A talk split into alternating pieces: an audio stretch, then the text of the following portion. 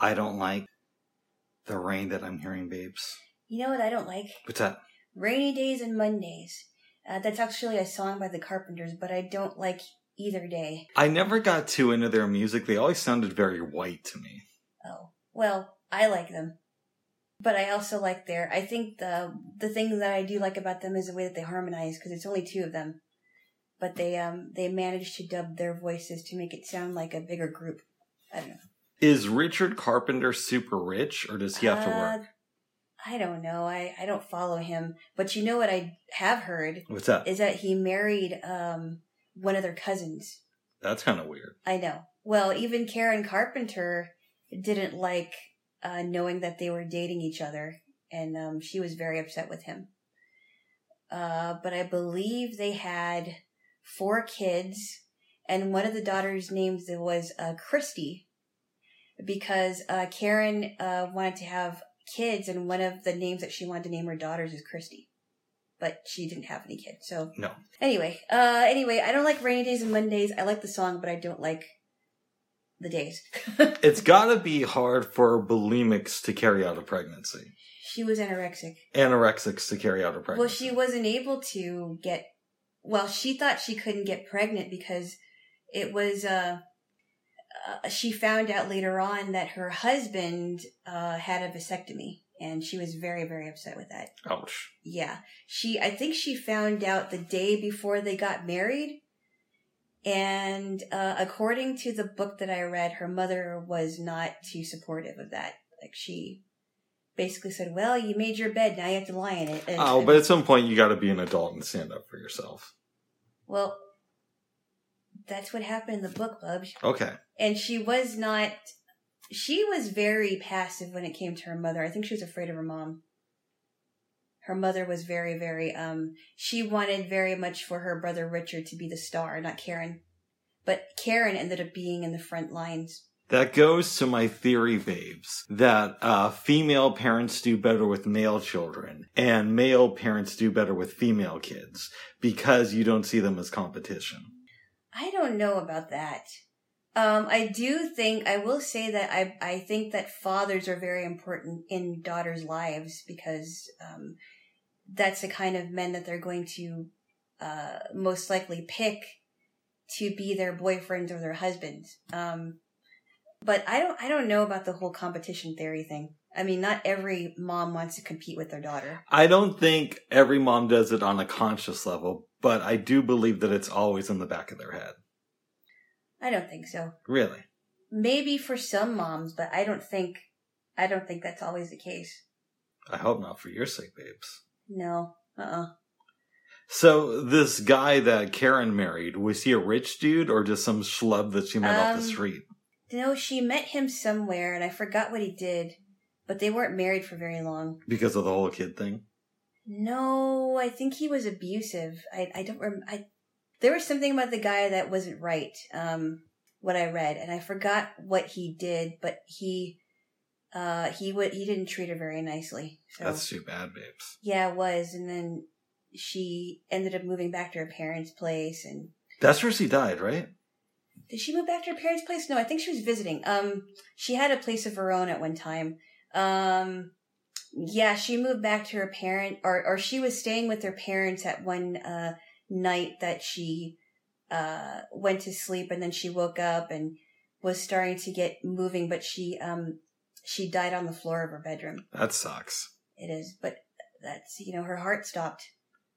Is the mom still alive? I don't know. Maybe we could see about you and her becoming pen pals. Oh my goodness. What?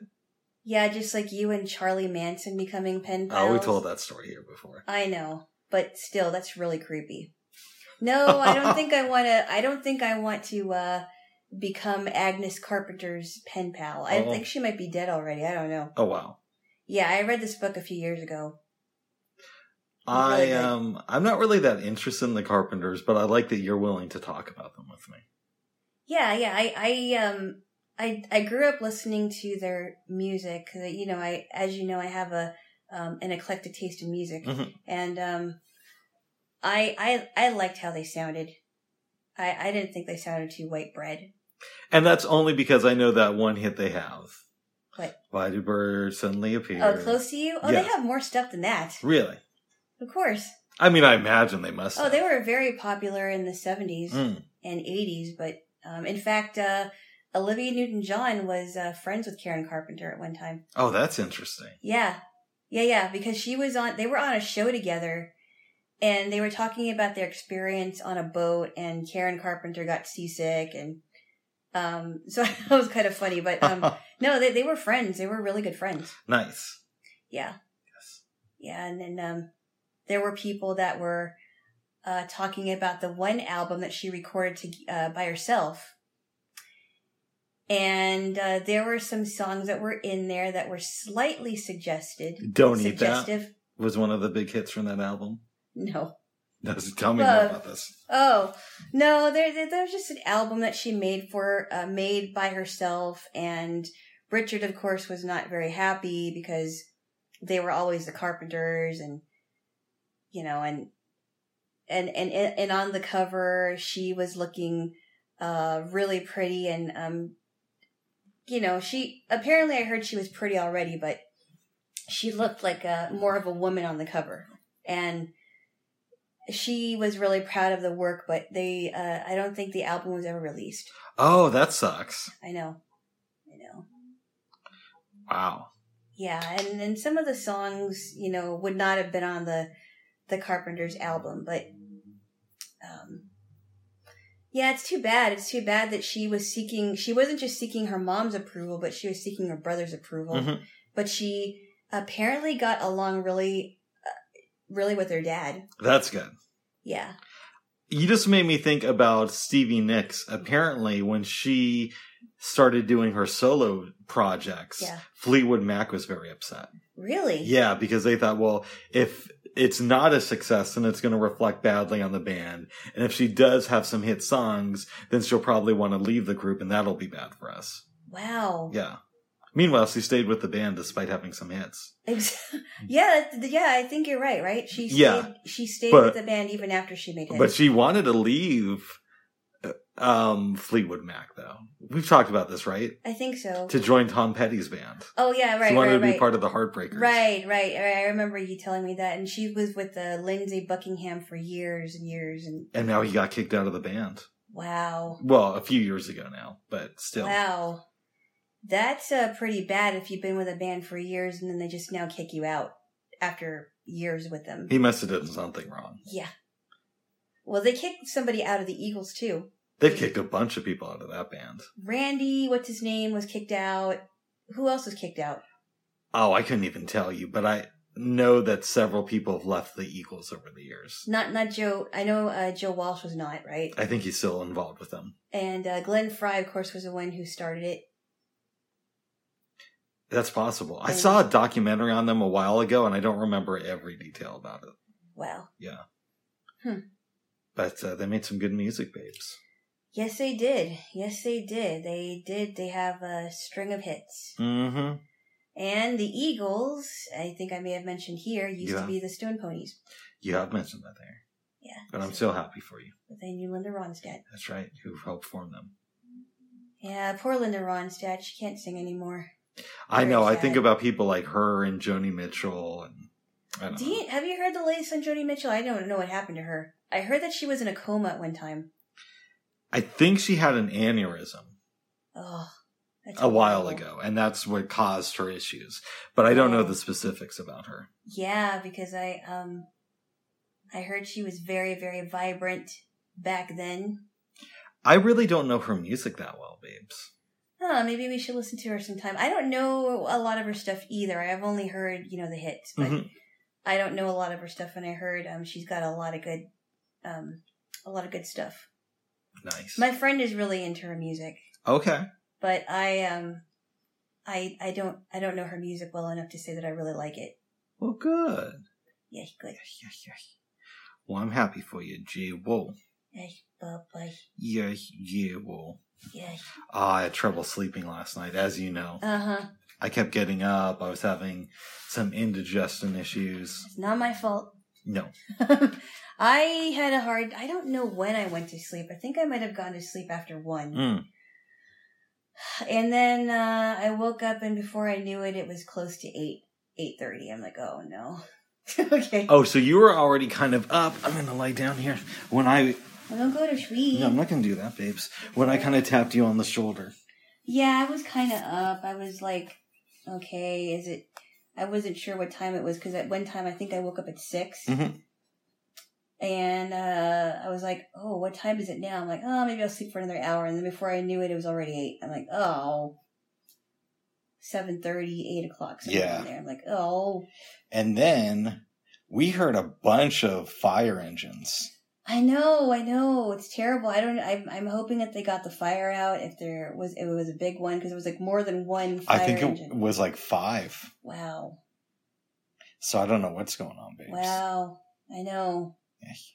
Well, I guess it's a good good day to rain That's true. because uh, if the fire, if the rain is is close to the fire, it'll um, help uh, douse the fire and get that all cleared out. Let's hope so, J Lo. I know. I know what you I, I I sometimes I hear fire engines and ambulances because there's a building that's not too far from me and there's like older people in the building in Mm. that building so i wouldn't be able to live there and I actually applied for that building but i'm not i'm too young to live there apparently Oh my goodness. it's for 55 plus Oh my goodness. Not too much more longer. hey A little bit more time, babes. Bub. That's actually several generations away. oh my. I love you.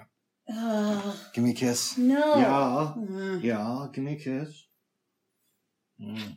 Mm. you I love you, babes.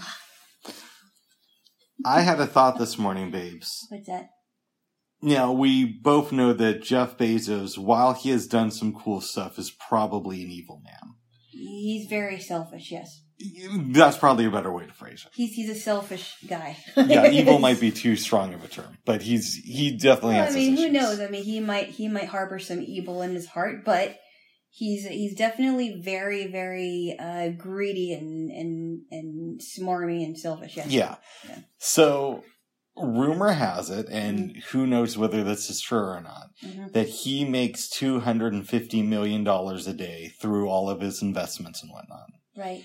And we were sitting in bed talking. The thought came to my mind, what's that like? I mean, I know he can't just go to a regular bank and write himself a check for a quarter of a billion dollars. hmm But can he go to some rich person's version of a credit union and just take out a quarter of a billion at once hmm and like make it rain and go on these wild shopping sprees? I don't know. I mean, I always wonder about that too. I don't keep up with uh, Jeff Bezos, but I wonder, like, well, what do they do with the extra money they have? Mhm. Because if they're able to buy like expensive mansions, which they really don't need, but if they're able to buy those kinds of houses and cars, what is the rest of the money left for? What do, what do they do? How do they how do they save it? Um, I know some people are extravagant spenders and they have a really hard time not shopping. But I don't know. I wonder that too. His ex wife apparently recently married a history teacher. Uh huh. That's got to be strange. Huh? That's got to be strange. Yeah. Going from, you know, teaching kids and then your wife is worth tens of billions of dollars. Well, I don't know. It might be strange for her too, because she was married to a um a billion dollar mogul. I think, th- and again, how much of this is true, I don't know, but I've heard that in their settlements, she got something like $70 billion. That's still a lot. That's a lot of money. That's more than what husbands and wives get when they divorce. well, yes, but That's a lot It's more. like the biggest known uh, divorce settlement. Bubs, I'm just saying. yes. Would you stop making commentary? Sorry, or- babes, I didn't know. Really? I really, I didn't know. Yeah, you did. Okay, what ifs.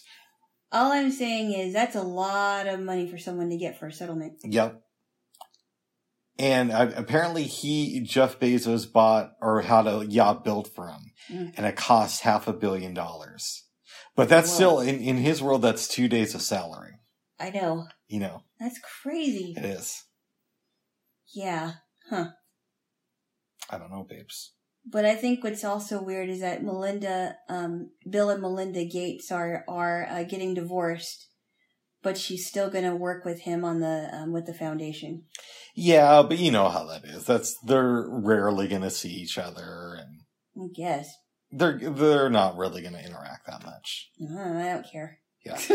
I remember, babes, in 2000, Yeah. people were saying that in five years he was going to be worth a trillion dollars. Bill Gates? Yeah. And I don't think he ever got that high. I think I don't think he so. might be like 80 or 100 billion dollars, but he never made the trillion dollar club. That's still a lot. Yeah.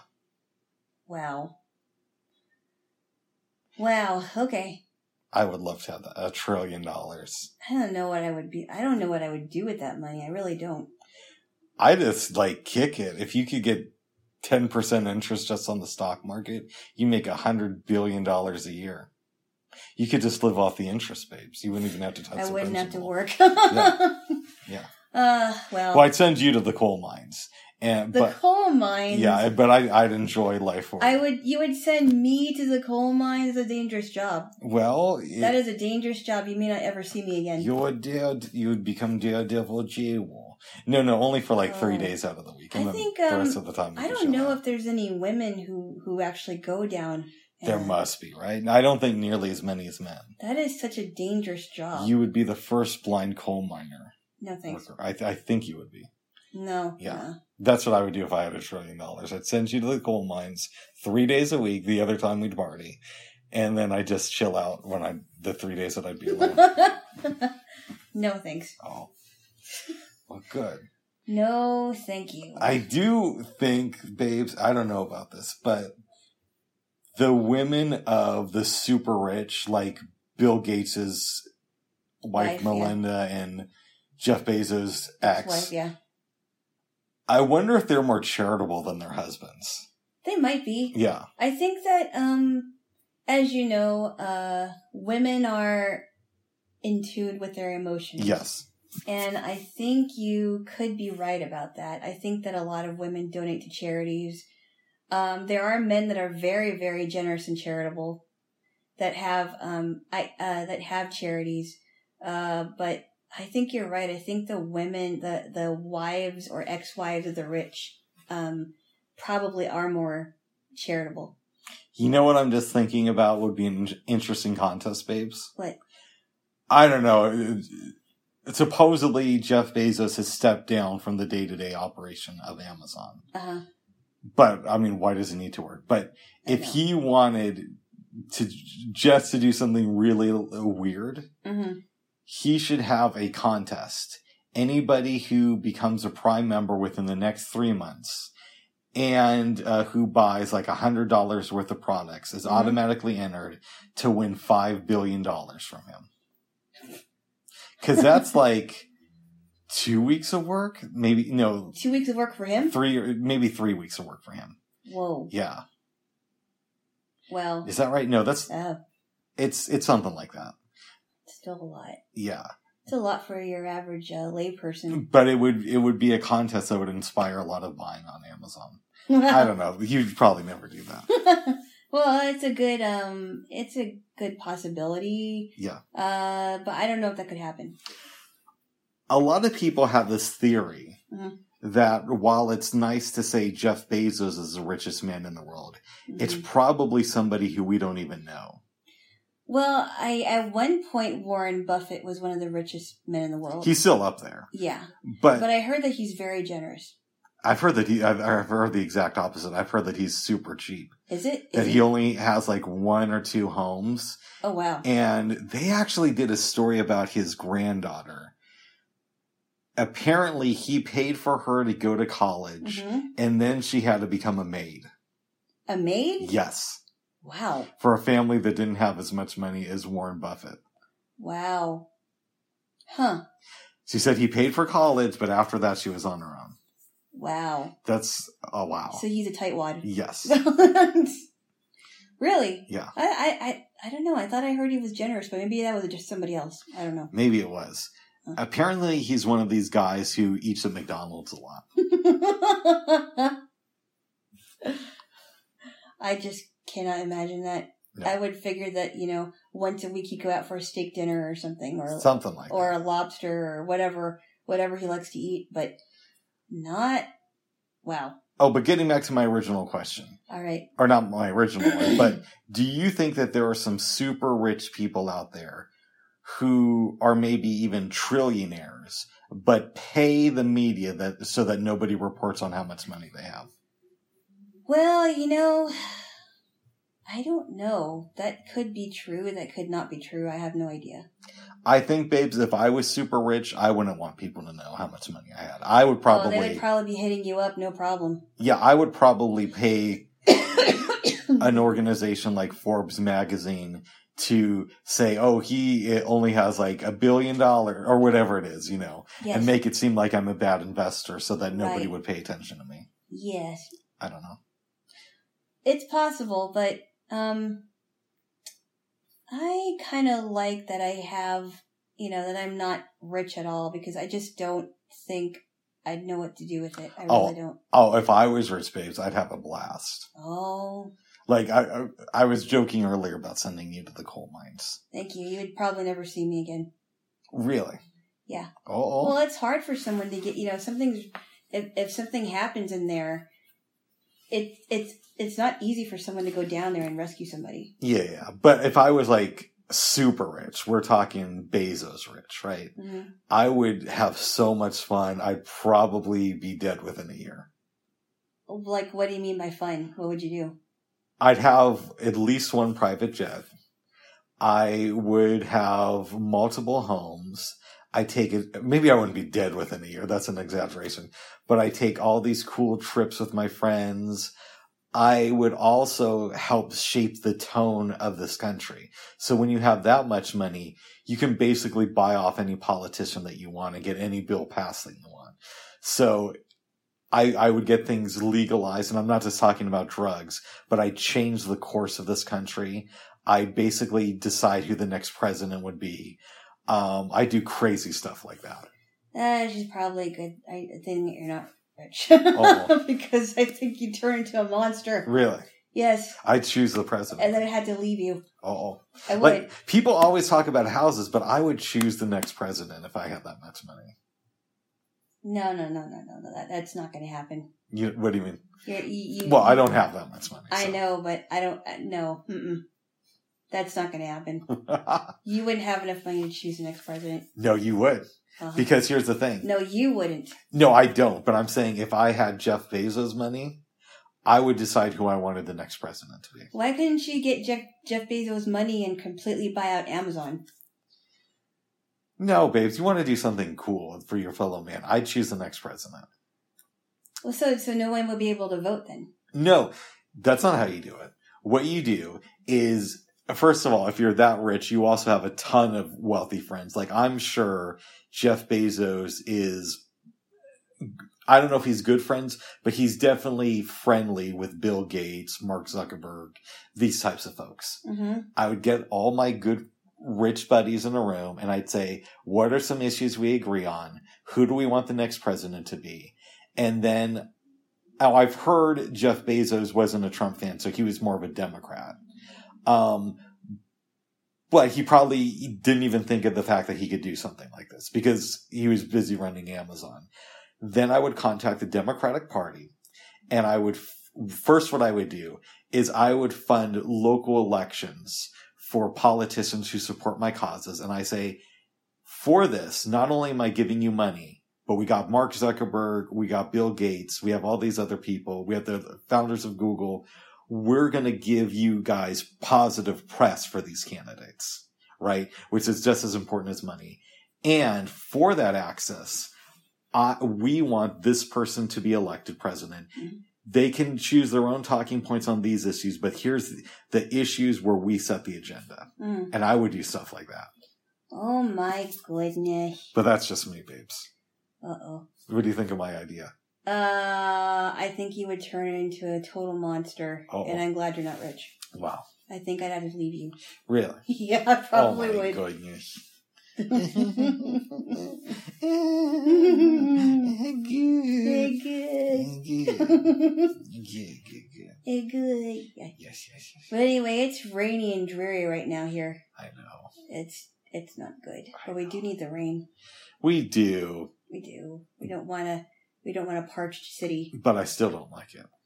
No, I never liked it. Even even in Hawaii, I never liked it. Hawaii's different though. You have that warm, muggy rain. It's not all. I don't. I don't like the warm, muggy rain. I don't either. That's what I'm saying. It's different. It is different, but when the rain does come down, it's like, uh, uh Mm. don't like it. No, Anyway, it's not good, babes. not good at I'm all. still thinking about taking the bus home though.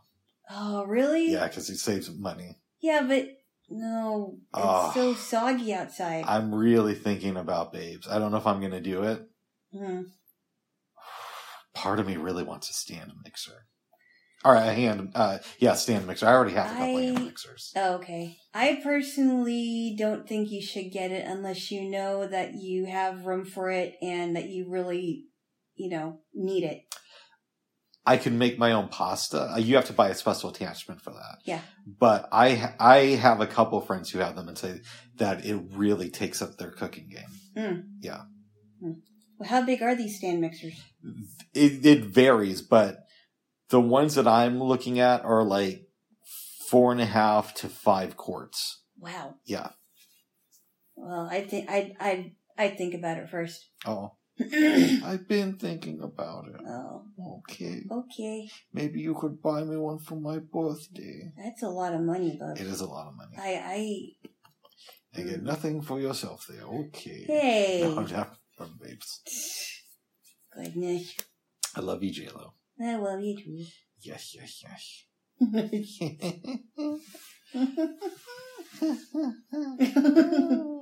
oh my. Yesterday was Halloween, Yes, it was. and I'm not a holiday person in general. I've become more of one since we've started dating. Mhm. But you don't celebrate Halloween. No, I don't. Um, there were some fun things I did in the past for Halloween, like I've um, or around Halloween, where I've gone to amusement parks and um, uh, with friends and and gone on rides because uh, they were open during that season. But um, yeah, I don't. I I think the the last time I really celebrated it was when I was twenty three, and that was with the my um my ex um at the time. Uh and that was a weird time for me too but i can't believe i did that. It was just it was just such an odd time for me. Yeah, and especially in this day and age, it seems a little bit weird to send kids out to meet strangers and get food from them. yeah but that's the kind of stuff that i did when i was a kid i mean But I'm saying society has kind of changed. yeah well they've been doing that for years though Bubs. But what I'm saying, babes, Mhm. is society is changing, and now it feels kind of like a weird thing to send little kids out there. Hmm.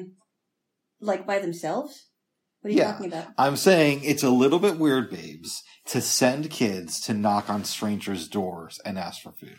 Right but they do it What I'm saying, babe, is that people are doing it less, and it's a kind of a weird thing. how do you know they're doing it less no i'm serious because i because i'm not understanding what you're talking about Kids aren't trick or treating like they did when we were kids. They're just not.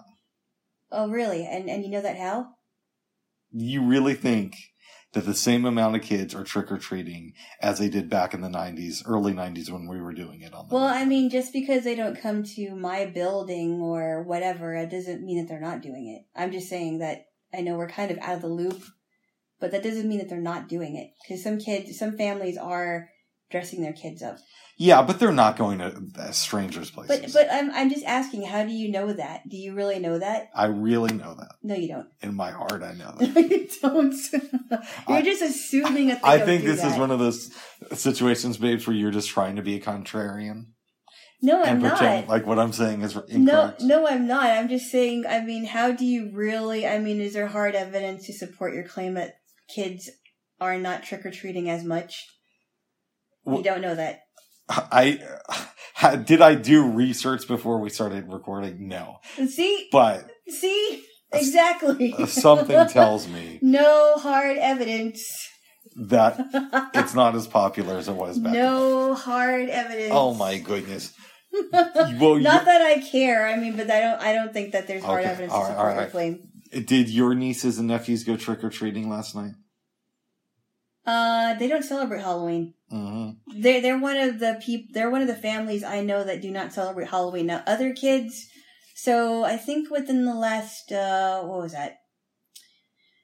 Might have been a couple, two, three years, which I was very surprised that there were kids that came to my um the house I was living in, which I thought was kind of strange because as far as I knew, um, the people I was um living with did not did not pass out candy or or or what have you. So I don't know. I don't think my sister takes my nephew to different people's houses on Halloween. She may not. I don't think she does. Huh. Well, did you did you even ask her? No. Oh. I was going to, but then I was like, Oh no, I don't need to know that. I'll just mouth off on my podcast about how it's. Well, I mean, if he wants to tell you about it, he will. I'm sure. I doubt that there's this burning desire in my nephew to tell me about trick or treating. Well, if not, he's he if if he isn't going trick or treating, then he'll be um he'll be on his iPad. Okay. I don't know. Yeah, exactly. Most kids are He's playing on their iPad. uh he's very into his iPad, so it's possible that they're not. But I do remember there was one Halloween where I don't think I mentioned it here. I went to the store and I came back just in time because it was raining.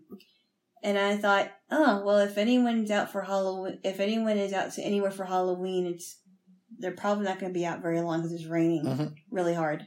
Yeah. So, uh, anyway, I don't celebrate Halloween. I just get the candy for myself and and you. And But it all, apparently, all the other kids besides the ones that we know went trick or treating last night. I guess yes, Yes, that's Alana's uh, theory. That is that is. Yes. Eh, None of the kids in our life would go trick or treating, but all the other kids were out last night. Now give me a kiss. Oh my goodness, why? Because I love you and I speak truth to power. No, you don't. Yeah, I know. Give me a kiss. No. Yeah, Why? because you want to. I do. Yeah. Did I say? Yes, you did. I did when. Just a minute ago. Now give me a kiss. Mm. Mm. Mm. Okay, okay, okay, okay. no extra noises. It's very distracting. Not for me, babes. oh, chico. Anywho, Anywho. anywho. Um, no Halloween party. No, you wouldn't even go to a Halloween party, would you? Um, I never been to one. Really? I'm trying to remember if I did. Um, no, I, I've never been to like a costume party. I know people have costume parties without it being Halloween, Wow. but I've never, I've never been to one. I've Um, I've been to a few. Now, some people have what they call um, harvest parties, which have nothing to do with Halloween, but they have to do with the fall. Mhm. So they um, have like games like bobbing for apples and some other things. Um, and and and there are there are churches I've heard that have harvest parties, but I've never been to one either. Wow. I heard they're really fun, but it has everything to do with the fall and nothing about Halloween. So you don't celebrate Halloween because of the whole Christian thing. I think it's a pagan holiday, and if I'm if I'm not a pagan, why would I celebrate it? But yeah, well, maybe I shouldn't phrase it like that. Um, I don't celebrate it anymore because I know what it's about now. And had I known about it when I was a kid, I would not have celebrated it. okay. Bald God Day is coming up in a month and a half, otherwise known as Christmas. Other no, uh, otherwise known as Rick's birthday. Yes. Mhm. And around that time of year, there are these weird rituals. I know you've done it in the past, Yeah. but if you were under the mistletoe with somebody, assuming that we weren't together, would you kiss them? Not someone I didn't like. Okay. I've never been kissed under mistletoe either. Okay, but you know that that's like um uh for uh Yes, it is a tradition. way to w- w- uh worship a fertility god in the pagan religion. uh, n- I did not know that, but I've never, like I said, I've never been under mistletoe with anybody. Right, but you do know that the holiday of Christian has a lot of paganism. Of in it. Christmas? Yeah.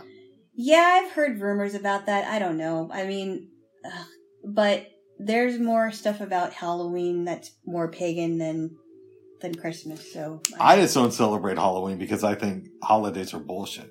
But hmm ah, oh, tickle, tickle. Tickle. okay, tickle twoosh. I love you, babes. Getting a little bit intense there. Bye bye. Had to wake you up there. Oh my god, I was already awake.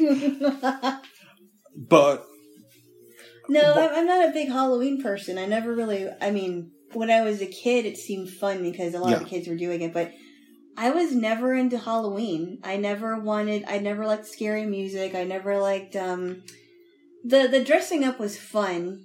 I never really dressed up as anything scary. The dressing up was fun, but I think um I think the only thing I liked about it was dressing up in candy. But I never really like um did like really scary stuff. would it shock you to learn that when I was eight, I went out as the devil? No, it wouldn't. It wasn't even my choice.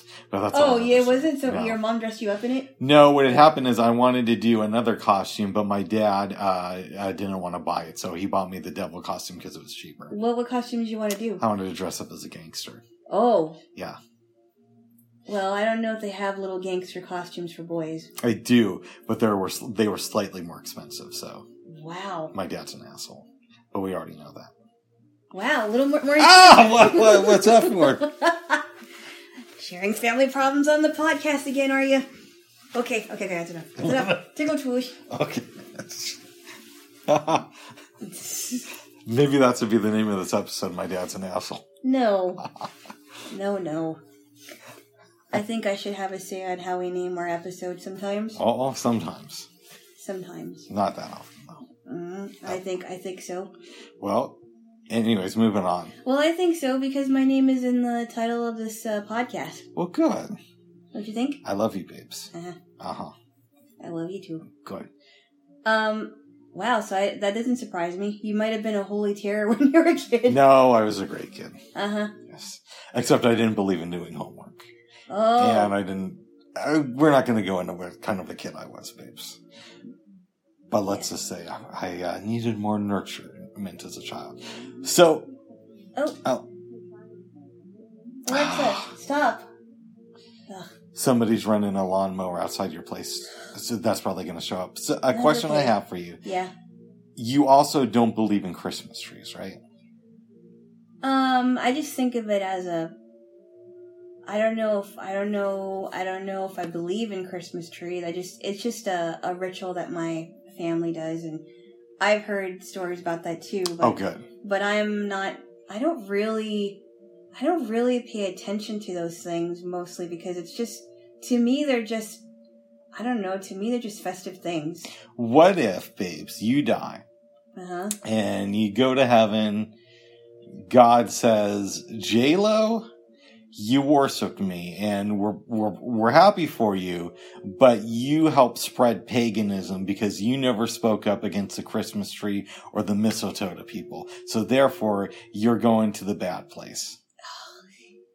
I don't know, Bubs. I have no idea. Oh, I mean but then I've heard mis- mixed things about Christmas trees too. I've heard that there are symbols of pagan worship, but I also heard that it's connected to Christmas. So I'm not I'm very confused about that. I don't really pay attention to a lot of what these rituals mean unless I really need to. I just and you don't mind celebrating it on the 25th, even though you know that it was moved there because of uh, winter solstice. no, I don't. Wow.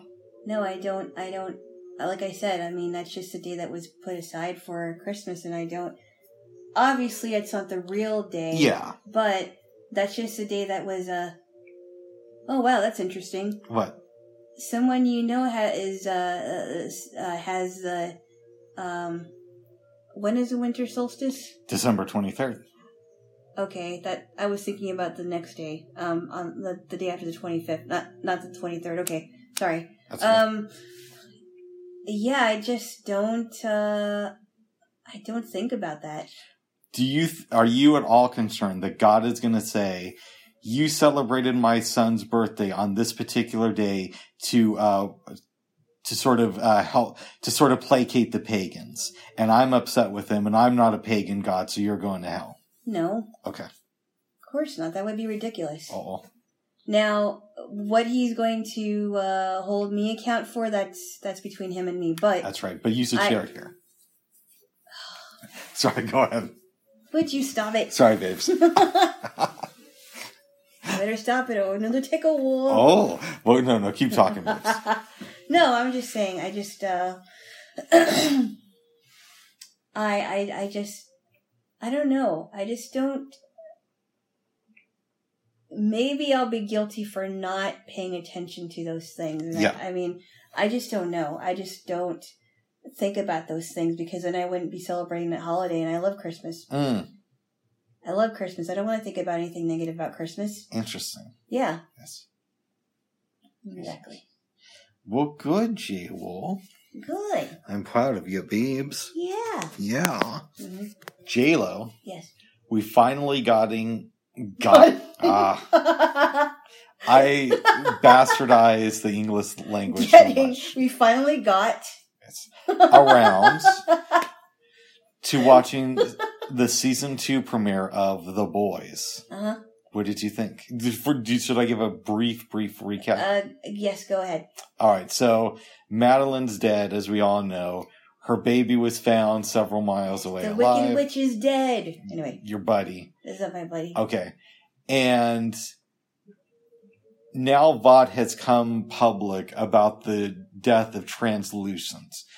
But they want to use the occasion to spread propaganda about why uh, the soups should be in the military. So instead of saying that they got killed by Hughie and Butcher hmm in Frenchie, they make it seem like he was killed by a superhero terrorist Right, right, yeah. there's a big funeral celebration with very, Starlight. very corny. I love that because you could see something like that going on in real life. yeah, yeah, it's true. Like they really um, lay it on pretty thick. Yeah. Mhm.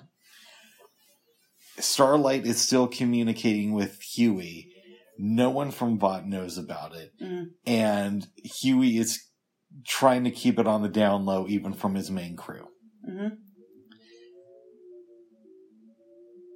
They decide to replace Translucent with a guy named Blind Spot. Is that his name? Blind Spot. Yes. Okay. And so Homelander decides to blow out his ears. So now his super hearing means nothing. He brought back Madelyn's uh, assistant from the first season, Ashley, Ashley, who was yeah. fired, and says, I get to choose who's in the seven, and you tell me everything that happens on the 82nd floor, which is where Mr. Edgar works. Ah, okay. Right? hmm She understands this, isn't happy about it, but she does what she can, hmm and we never see this blind guy again. Yeah. Well, season three is coming up, so we'll see what happens. But okay. you know, presumably now he has to learn how to use a cane, like the rest of us, and get some hearing aids. Blind and deaf. Yes. Right. Maeve and Homelander later on in the episode are shooting a commercial for the army when mm-hmm. somebody named Stormfront comes over and she's live streaming this thing. She's cursing up a storm and basically says, Oh, I was just hired to be in the seven. Yeah. And you could tell that Homelander was not very happy. Right, this. right, right. And he didn't know about it at all. He goes to Mr. Edgar. They have a conversation, and we discovered that Vought was started by a ex-Nazi scientist, Wow. and that Mr. Edgar is not very happy with Homelander. He basically puts him in his place. Uh huh. Hughie is having some conflicts with MM. hmm They're basically staying in the basement of a building that's controlled by some of Frenchie's friends, who sneak in a superhero terrorist. hmm They decide to go to Raina from the CIA to talk about this, and her head explodes. Like right there. Yes. Like it gets all over Hughie, and then oh. so they Oh. quickly get in the van and they so go away. she's dead. She's dead. Everybody's upset.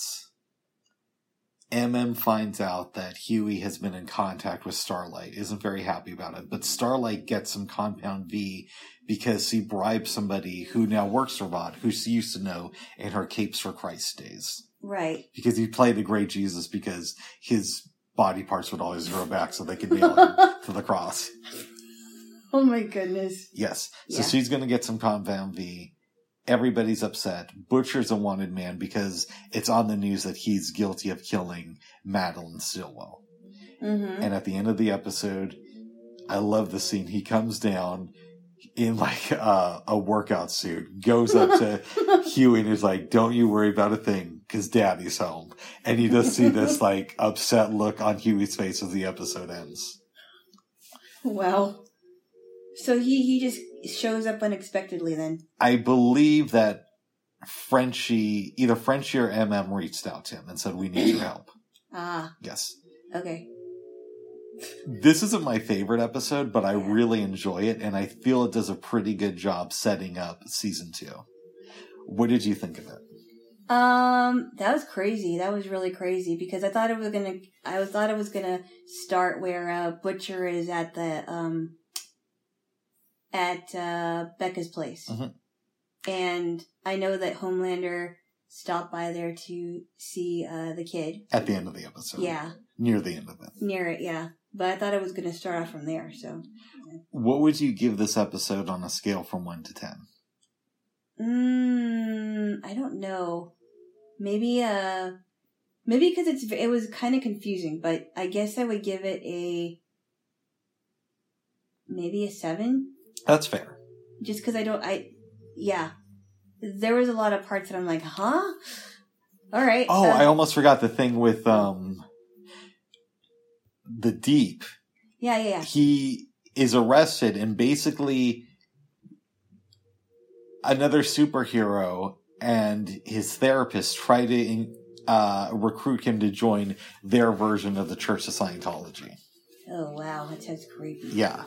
And somehow the so the guy that got him out of prison, they got him to his house. Deep went over to his place because the guy had plenty of fresca. Okay. Which I love how the guy a asked, would you like a fresca? The, the the the lady did. No, but the guy who got deep out of prison also offered him one. yeah. And Deep slept on the guy's couch, woke up, there's a lady there the next morning.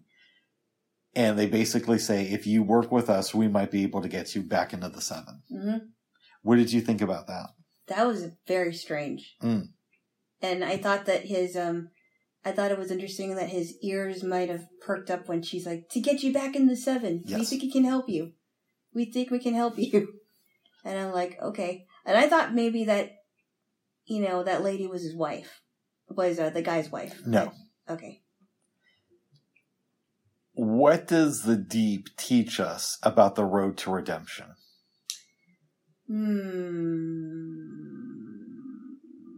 I do not know. Mm. What do you What do you think? The problem is, I have thoughts on this that I don't want to share because I have the privilege of having watched more episodes than you. Would you? Oh, I thought you were saying you had. I thought you were going to say you had a privilege of. Uh, you had the unfortunate. Um, uh, the unfortunate time of watching a Scientology video, but that's Well, I Different. did do that back in the day. okay. Well, oh, okay. Uh, I don't know. I, I don't I, I don't know because um because uh I don't know much about the deep only that he harassed Starlight and that that's how he got out of seven. Do you think that he is a bad guy or that he does horrible things? I don't really like him, so um maybe he's not really a bad guy, but he did horrible things because of Vought. I don't know. Hmm. He doesn't seem like I, I kind of think he's one. Uh, he's almost like Homelander, except Homelander is much worse. I I think Homelander has more power, so he can get away with more. Right, but Deep hasn't. Deep doesn't have as much power as him, so he can't really get away with a lot. But I don't. Or maybe he really is a bad guy. I, I, I um, I'm not really a fan of the character, so I don't really have a lot to say. I will say this: I really like the second episode of this season. Mhm. The one thing that I think is really overdone is the storyline with the Deep in, in in the next episode. okay. I find his storyline in the next episode to be kind of unbelievable, but everything else about it is really cool, Okay. in my opinion. Okay. Yes, yes, yes, yes. Yes. Yes. Yes. Um, Frenchie and Yeah. Kimiko are I don't know if you'd call them an, an item, Yeah. but they're there's something there. yeah. even though they don't speak the same language, really. Yeah. And I'm wondering from you, what do they teach us about how love can overcome? Huh. Well, I mean, I think it's really interesting because Kimiko and Frenchie have their own language, Mhm. right? She, you know, because he said, "I'm, I'm drawn," or she's, she's drawn to me. I'm drawn to her, whatever he said, and I understand what she's saying, even though I speak French and she doesn't speak anything, or she hasn't spoken it at all.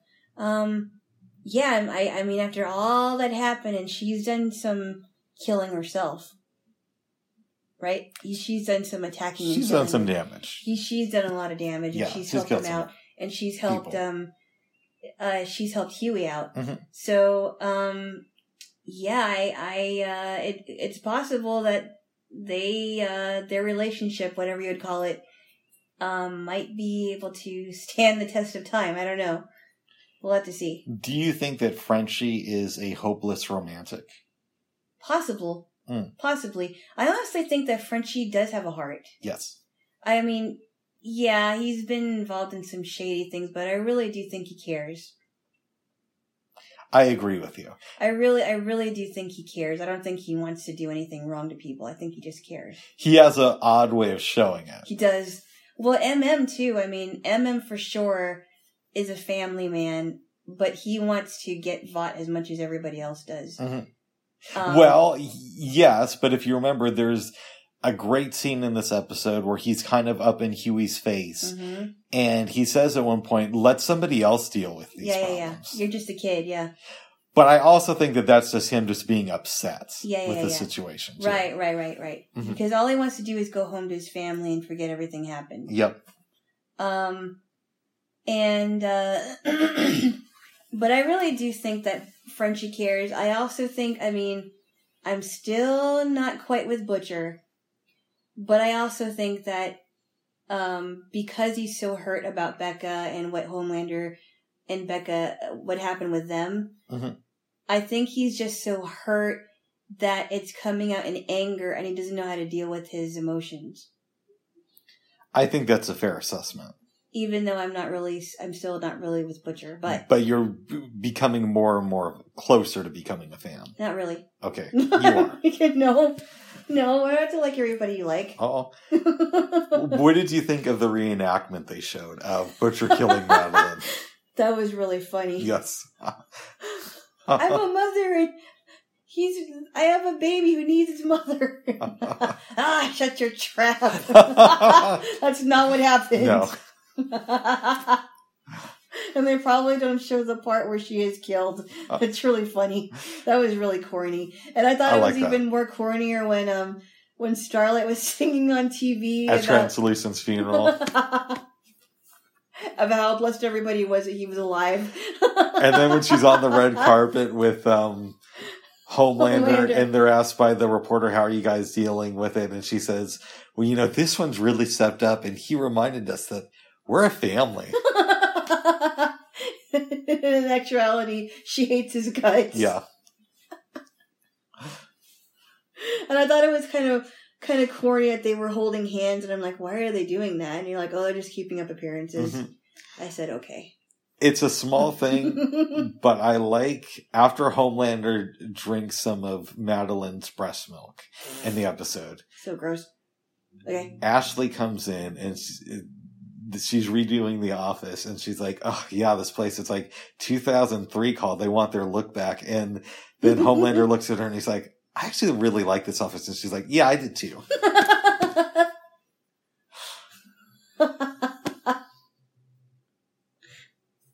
well, we also forgot about something too. Tell me. Did we talk about Starlight bl- uh, bribing the guy that lost his limbs? I mentioned that and he didn't lose his limbs. Or I'm sorry, he got his limbs uh, chop- limbs chopped off. Yeah, and they grow back. Yeah. Yeah, we, we mentioned that briefly. Okay. Yes. All right. What do you think of Starlight bribing somebody who doesn't really want to be involved with this? Um, she's probably going to feel guilty about it afterwards. Mm. Well, like you said, because I don't know, I'm learning about Starlight, and um, I know she's got a lot of flaws, but I do like her. Yeah. Um, uh, she's probably going to feel guilty and say, "Why did I do that? That was ridiculous. How could I have done that?" Oh. Yeah. Yes. No. Well, good. So I don't know. Yes, yes, yes. That's what I think. Well, good. Is there anything else you want to say about this episode? No. Oh, But we watched a couple of Seinfeld ones that were pretty funny. I'll let you give the recap. I'm not gonna. I'm, there's so much in there, but I'm just gonna say that the first episode, the first episode was about. um Let me think here.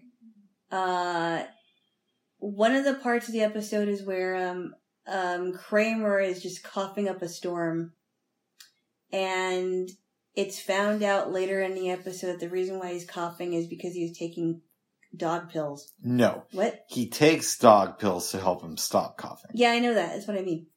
Okay. And and and he thought that they were pills for humans. He didn't think they were pills for humans. He didn't? No. Oh, okay. I'm sorry. Um, he didn't think they were pills for humans. Excuse me. Maybe you should have told the episode then. Oh. Well, they are very funny. um, uh, what else happened? To that that was the one with the big head. Um, Um, Lady, could you move your head so so a little Elaine, more? So Elaine, Elaine was going out with this guy, and she noticed that his her her boyfriend had really nice, uh, thick hair, and I think he um he shaved off his head or something. That's like the that episode we watched after the first. Was one. it? Yes. okay. I'm The sorry. first one, Elaine is set up on a blind date with some dude Oh, that's right. That's right. who can't get there because he was stabbed by an ex girlfriend. That's right. So they finally set up a second date. They're enjoying themselves, and then a lady comes up to him, throws a drink in his face, and it turns out that this is another ex girlfriend. she finds out that this guy has no filter. So I think he, I forget who breaks up with who, but he, she she she um they both. I think he breaks up with her, and she and he calls her big head. yeah, That's right. I'm sorry. She they he calls her big head. Sorry, I got the the the episodes mixed up. that's right. He calls her big head, and so she's in the cab, and and uh the driver asks her to move her head because it's so big. Yes. and then everybody is mentioning her big head, and this lady's like, "Hey, hey, she's beating up that the woman with the big head is beating up that guy." uh, Kramer takes the dog pills, and it makes him cough. he was coughing before he took the and dog coughing. pills. He was coughing before he took the dog pills. Yes. Yes, and we'll just keep it at that for the first episode. And then the second one, that's when um Elaine um was dating this guy that shaved his hair his head, I think, right? Yep. And she said, "Oh wow, you got like really nice hair." I was like, "Oh yeah, I shave it, and I really like it." And then um in the middle of the episode, he he uh she realizes or he finds out that he's getting bald. He's becoming bald, Because he tries growing his hair back. right? This is also the episode where George is dating a convict. And he loves it because he can't drop in on him. Their dates are short. He there's no real competition for him. And then and then he and then she tells him at towards the end of the episode, "Oh, guess what? I'm up for parole." I was like, "Oh, really?" she ends up breaking out of prison. And there's also a cockfight in this. yes. Kramer is a chicken. Yes. Let's talk about dating convicts for a second. Uh oh. Um, Why? Well, I, I have I have some thoughts on this. All right. I, I I know I've dated women who broke the law before, Uh oh. but I didn't know it at the time. Oh, you find out afterwards. I'm assuming I have. oh. But I dated a girl before you, Uh-huh. white girl. Uh huh. You know, you should never date white women. Well, I. They're not my type. Okay, good. No, no, there's some cool white women, but that's besides the point. okay. Okay. Anyways, I was dating this white girl back in the day. Back in the day. All right. And she was kind of like obsessed with this uh, guy she had dated who had ended up going to jail for a number of years. No, jeez. Yeah, I never told you this, babe. No. I thought I did. No. Yeah, yeah, yeah. And yeah. I don't know if this is true. A theory that Rick had. Yeah. We didn't date for very long. Well, it's probably a good thing. It's probably a good thing. Yeah. Um, and she was a bit of a weirdo. But anyways, Okay. a theory that Rick has is Yeah. that one of the reasons that she couldn't commit to anybody else is she was obsessed with the idea of the bad boy. Uh huh. What do you think about that? Not really knowing the situation. Yes, absolutely. Mm. But um, so I've never ever. e- Well, I take that back. I di- I found out later after I broke up with this person that they were in prison for attempted murder. Holy shit! You Uh, never told me that. No, I know I didn't tell That's you. That's way more than what I, I know, I know, but I didn't find out until much later. like, how much is much later? Uh, might have been a few months after I broke up with him, and Oh, and the not much later. only reason, okay, it wasn't that much later, but it was later than Yeah. when I broke up with him. It wasn't like years later, and I found out about this because my friend was friends with him, and I'm thinking, why would she be friends with this guy if she knows that he was in prison for attempted murder? But I, I, I don't think they're friends anymore. You guys didn't date for that long, though. No, Okay. only for a week. Oh, that dude, that asshole. Yeah, Yeah, yeah, yeah, yeah. that Yeah. one. I don't, I don't want to talk about them. And I think he Um, got cancer and died, if I remember right. It's so possible he died. Yes. good, good, good. I don't have anything to worry about. No, and believe me, you look much better than him. Oh, thank you, the age. I will. No, no, no, no, no. He was he. Yeah, he was. He was like a troll. Yes. Well, he's dead now, babes. He probably is. I hope so. Um. Yeah. So I I I didn't know about that history until after I dumped him. Wow. I Uh, know. That was that was crazy. I'm so glad I did that. That is that is completely insane. Um That is insane. so the girl I'm telling you about, the the white lady who I dated, Yeah. I th- I think we dated for like three months. Uh huh. Yeah, and she kept bringing up, "Oh, this my ex living boyfriend from seven years ago." Um, Oh, why didn't you break up with her then? Well, when I say we were in a relationship and we're dating, a lot of it was sex. Okay, and then a lot of it was probably alcohol too, right? There were there there may have there was Is definitely that the one I'm thinking about, Bubs? That's probably the one. the one, the one that's too cool for the room. Yes, Oh, that Yes, weirdo. yes, yes. Okay. there Well- was a lot of drinking involved. No, but Bubs, seriously, don't don't you think that was a red flag when you when she's like obsessing over someone and you guys are supposed to be together? no, no, no. Here's the thing. Okay. There was never any plans to put a ring on it or anything like that. It was mostly just like a sexual thing. But still, though, still though, What? you were uh, somewhat attracted to her at one time. She was okay. I, I've definitely dated better looking women than her. I'm sorry, Bubs. Yeah, you're, I- and not just you are much better looking than her, but I've dated a lot of other women who were I appreciate that. more. But she was good in bed. Oh my goodness. If we're gonna keep it real, she was pretty good in bed. Well, I'm glad she's not in your life anymore. She was the one, babes. When she broke up with me, she still said that I was really good in bed. Bubs, why do we always have to end up talking about your uh, conquests? Not always. Yes, we do. No. All the time. Not always. Well, with, with certain women. I'm just uh, saying, babes. That must say something to you that a woman who is breaking. Okay, all right, all right, all right. Stop, stop, stop, stop. All right. Ah. okay, ow, ow, that hurt. Oh, think sorry. I'll. Tickle twos, babes. Ah, Yes, yes, yes. all I'm saying is, well, I will tell you this too, Bubs. What's up? As you know, um, I have uh, dabbled somewhat in the the chatline world. Yes. uh, probably more than I should have. And there were, I'm, I'm and I'm totally serious about this. I think I may have, I'm, it's possible I may or may not have mentioned it on here. Seriously, there were people on that same line that were admitting that they were in prison, that they weren't getting out, or they haven't gotten, they, they were close to getting out, or they had such and such years.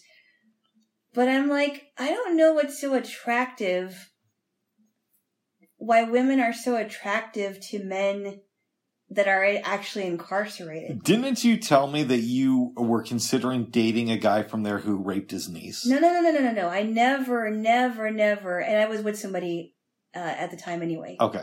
No, uh, uh I never uh planned to meet this guy. I never wanted to date this guy. He just brought it up because he was asking me what I was doing for Christmas. And he had already been convicted of it, so it's not and he like got out of prison. yeah, yeah. So it's not like you found out and decided to hide it because No, no, no, you're no. you like protecting people like that. N- no, I don't. No, I'm saying it's not like that. No, no, no, no, no. He he told me that when it was around Christmas time one year, and I said, "Well, I'm going to go see my family." He's like, "Well, I was just wondering because I, you know, I want to see my family, but there's a bunch of kids there, and I'm can't I can't be around kids." I'm like, "Oh, yeah, lovely." Yeah, And I'm thinking, you're expecting me to invite you for Christmas? I don't think so. I don't like spending time around kids. I'm not one of those people who think that children are our future. But there's a difference between "Ah, I don't like spending time around kids and I legally can't be around kids.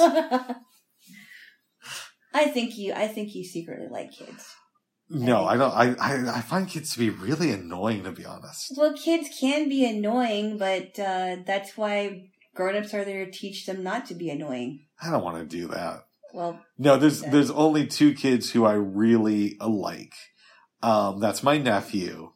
I love my nephew, and a good friend of mine had a daughter a couple years ago, and I don't I don't see her. her. But no, but I talk to her on the phone pretty much every week, and I'm like, "Hi," Oh, and I like doing that. I, I, you know, I, I would hang out with her, but otherwise, I don't, I don't want to spend time with little I, kids. lo- I, you know, I, I think kids can be fun. It depends on the kid too, because Yeah. some kids are actually really, really smart.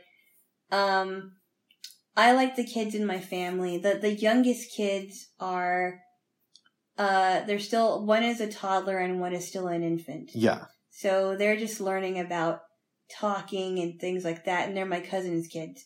But the youngest kids that, that used to be the youngest kids, um, are my nephew and my younger cousin. Mhm.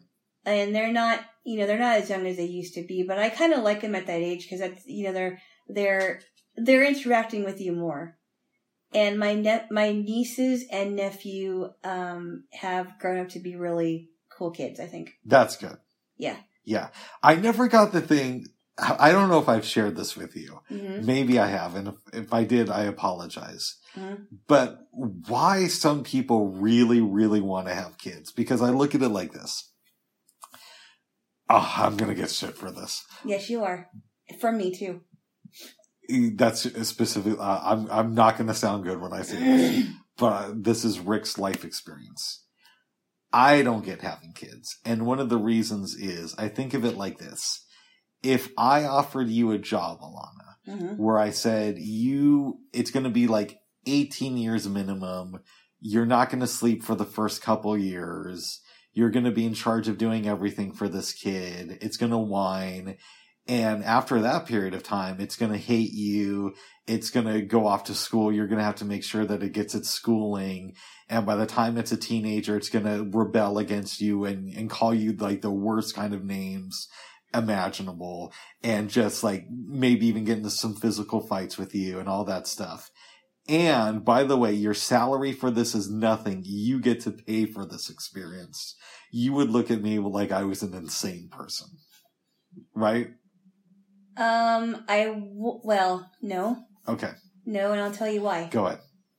Because I, I, I'm under. I think I understand why people want to have kids. Okay. They want to have kids because they want to. Um, they want to have a. They want um, child, a child or children to um, keep their legacy um, living on after they died, uh, depending on if they have a good legacy.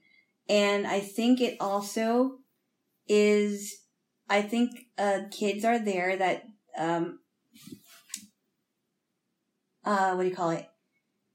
They are the future people. They're they are the future in technology. They're the future in agriculture. They're the future in uh, production of whatever it is. Um, that's what keeps the world going around and around. And if we didn't have any families, then our society would be crumbling. And I think that a lot of people uh, feel that um, depopul- depopulation is the best, but if we didn't have any families, then our uh, our uh, consider our country gone. Yeah. and, and and I and I and that's why people want to have kids because they want their uh, legacy to live on, and they want um they want future um they want they they they believe that uh, children are really the future of our country and and and and the world. So um so I'm I'm not for zero population. Nice. I'm not for depopulation in the world. I think it's a bad idea. Nice. Yeah, maybe I'm just cynical. I don't know. Yes, you are. We Oh need to get that out of you.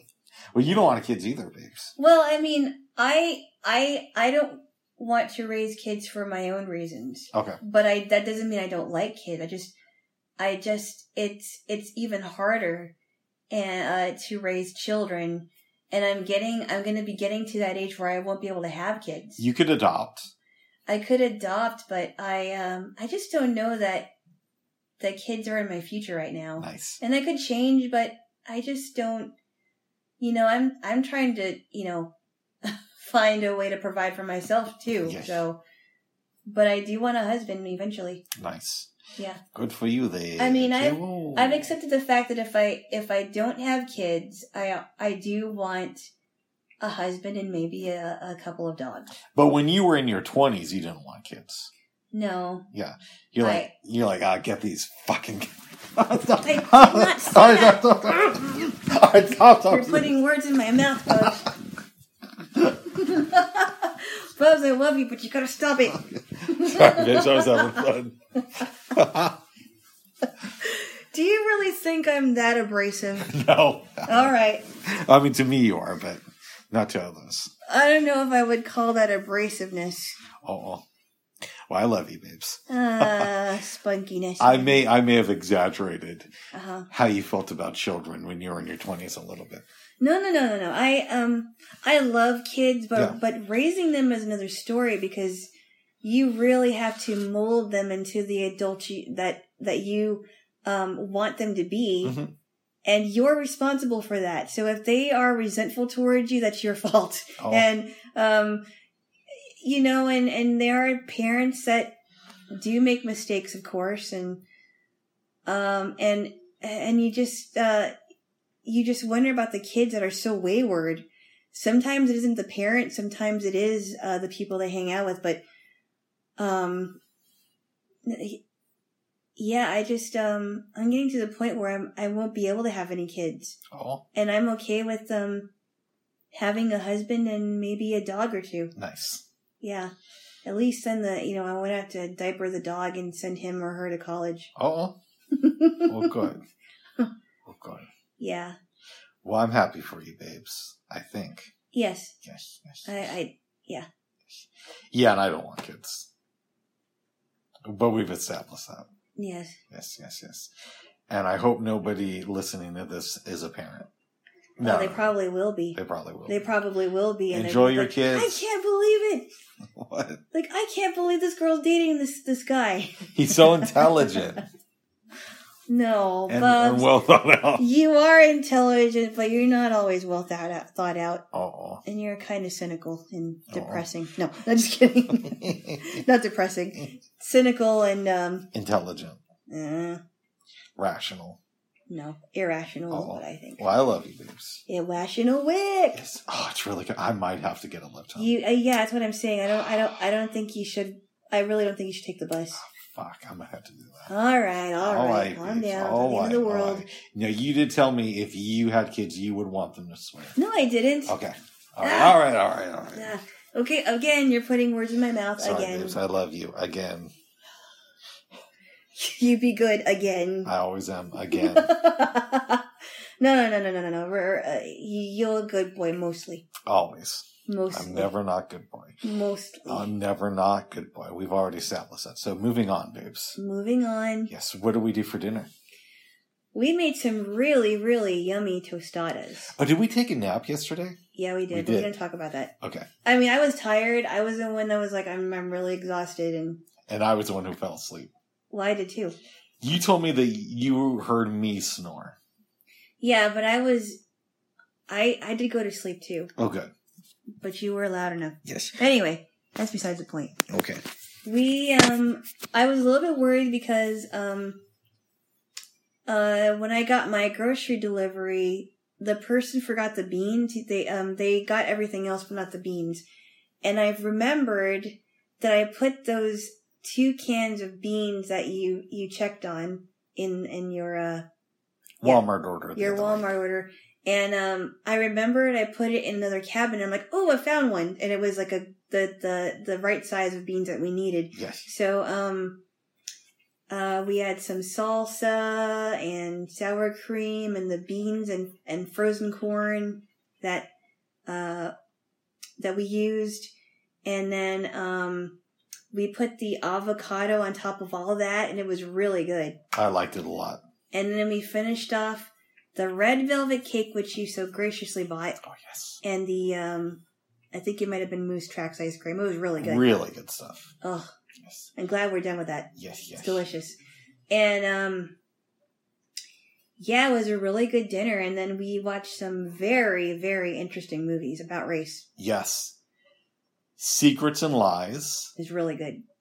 Uh, it was personally my favorite pick of the weekends. Okay. Um, and then we also watched Guess Who's Coming for Dinner? To dinner. To dinner at dinner Oh, during guess who's dinner guess who's coming to dinner and it, during dinner. Stop it. Okay, all right. Bubs. Stop with your innuendos. Sorry. Guess who's coming to dinner? To dinner, yes. Yes, yes, yes. Sorry, babes. I didn't know. Mm, What? mm, I love you, babes. mm. I love you. I love you too, love you. Good. Good.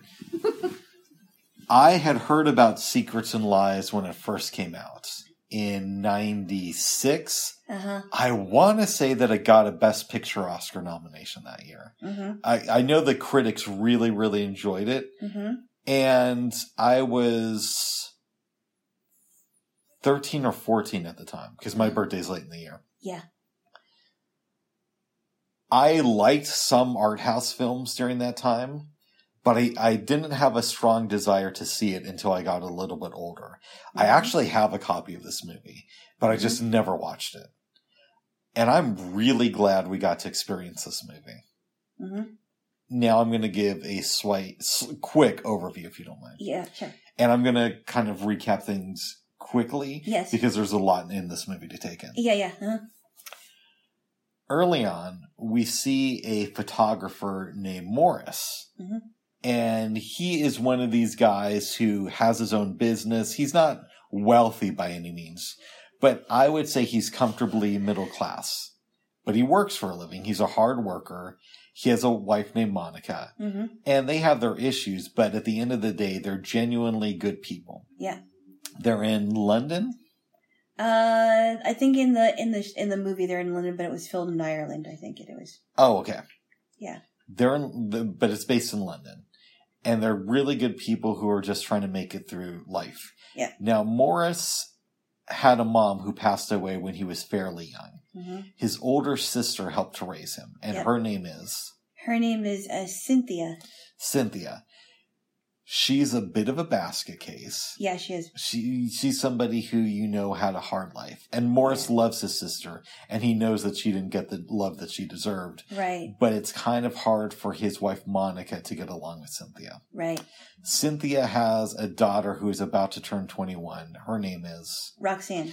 Roxanne was a bit of a partier as a teenager, Yep. but now she's calmed down and she works for the government basically as a street sweeper. Right. So it's a boyfriend named Paul who Cynthia doesn't really know that well. No, because he's all she's always out, and uh, she's usually with him. Mm-hmm. Yeah. Before Roxanne was born, Cynthia had a baby at the age of 16 who is now named Hortense. Hortense. Yeah. Hortense. Hortense. And Hortense's father was black, so she is a black woman Mm-hmm. who is very comfortable with who she is. Mhm. She was told from a young age that she was adopted. She had really loving uh, adoptive parents. Yeah, I should say at the very beginning of the movie, we're at the funeral of Hortense's mom, Right. who passed away. Right. And Hortense is a, a An eye doctor. Exactly. She decides after the death of her adoptive mom that she wants to find her birth parents. Mm-hmm. Goes to the adoptive agency. They hand her some paperwork And she's a little bit perplexed because she reads that her birth mom was white. hmm But Hortense decides to just accept that, hmm goes through the phone book, does some invest- investigating of her own, and finds the mom. One night, she calls up Cynthia, and it takes a little while because at first, Cynthia's like, You can't come around here. I never want you to call again. We can't do this. And then I believe she ends up calling Cyn- uh, Hortense back, hmm and they agree to meet at a train station, I want to say. Yes, of all places, yep. And at first, they don't recognize each other because Mhm. one is white and one is It's black. black, yep. In fact, Cynthia tries to say, I'm sorry to tell this to you, but I'm not your mom. They may have made a mistake. Yep. and- But then they go to a diner and eventually comes up, yeah, I probably am your mom. yeah. And I don't want to get into who your dad was, but he was a bad guy. Yeah, and he was, he, and she said, and um, uh, yeah, she she was very upset about the whole thing that happened. Oh my God, that rain's annoying me. I know. But anyways, enough about Rick's little problems oh, because this family has some issues. yeah, they do. Cynthia starts hanging out with Hortense. And they're getting to know each other. It seemed like they're getting along pretty well. yeah, I mean it's it's sort of an uneasy relationship, but it's growing. hmm Morris feels like he doesn't have a very strong relationship with Roxanne. Uh-huh. They were close when she was younger, but since then he's gotten married, started his own life, hmm and he still loves her, but he feels that Roxanne is maybe not living up to her full potential. Right. Plus, he hasn't had the family over to his place that him and Monica, Monica. have lived in for about a year. Yeah, that's right. Mhm. So he decides that since her birthday is coming up, Morris is going to sh- sh- uh, throw a little bit of a celebration. Mhm.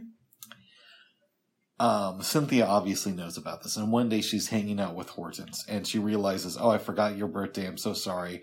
By the way, you should come over to my brother's house for the Yeah. celebration of my other daughter's birthday." Yeah, right. Uh-huh. Okay. Mhm.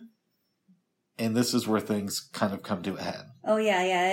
It's pretty dramatic. Yep. Uh, Cynthia gets over there.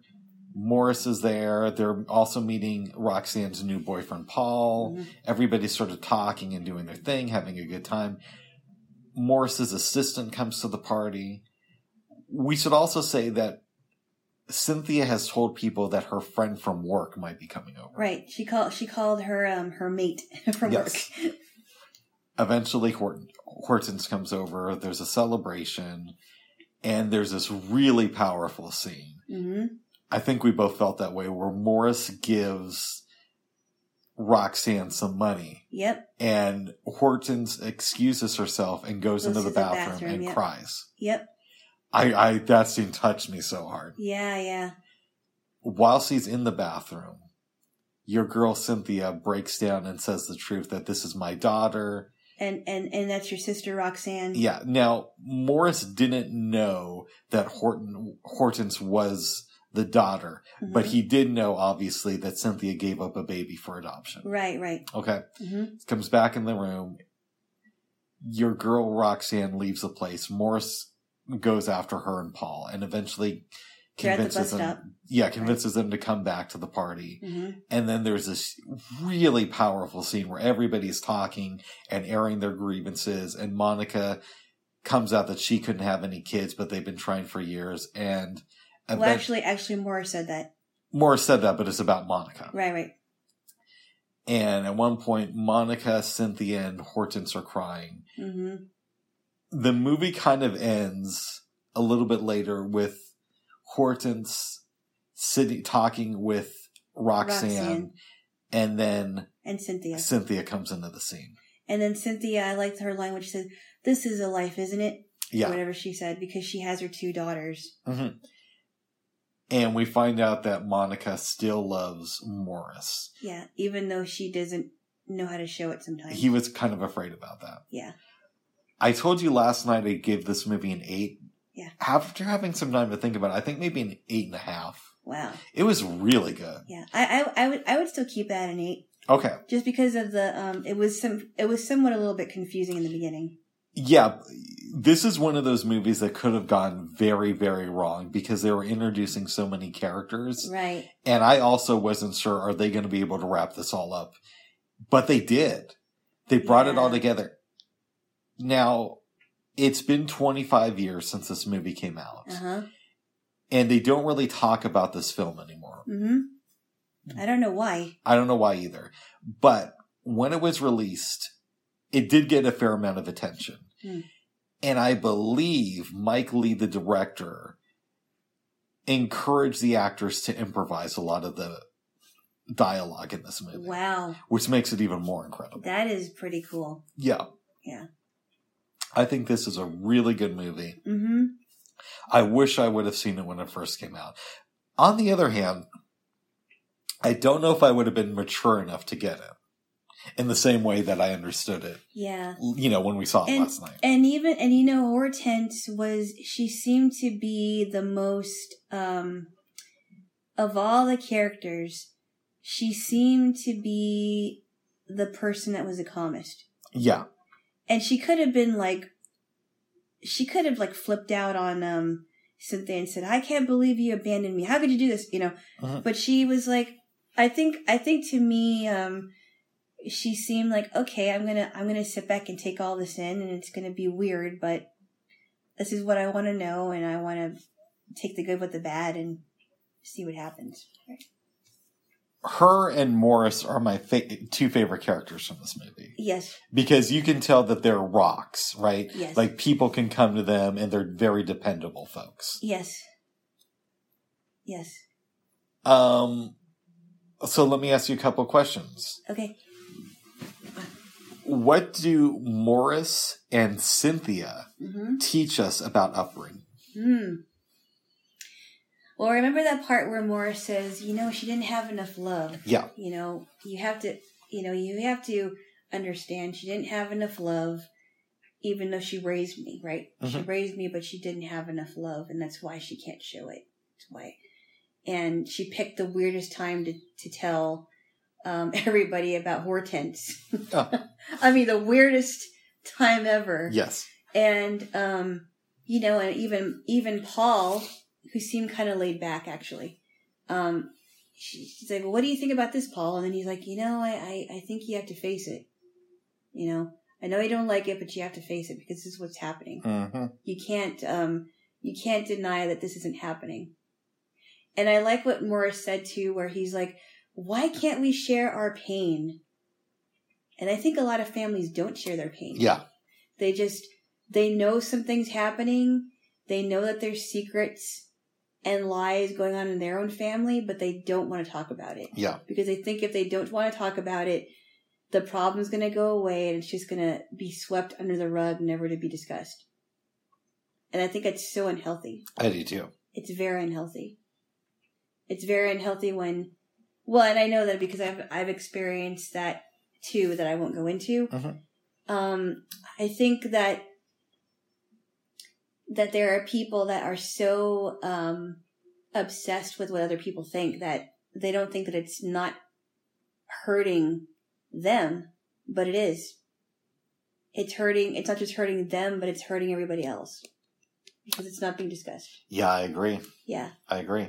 But anyway, um, yeah, I, I did like, I did like Morris and Cynthia.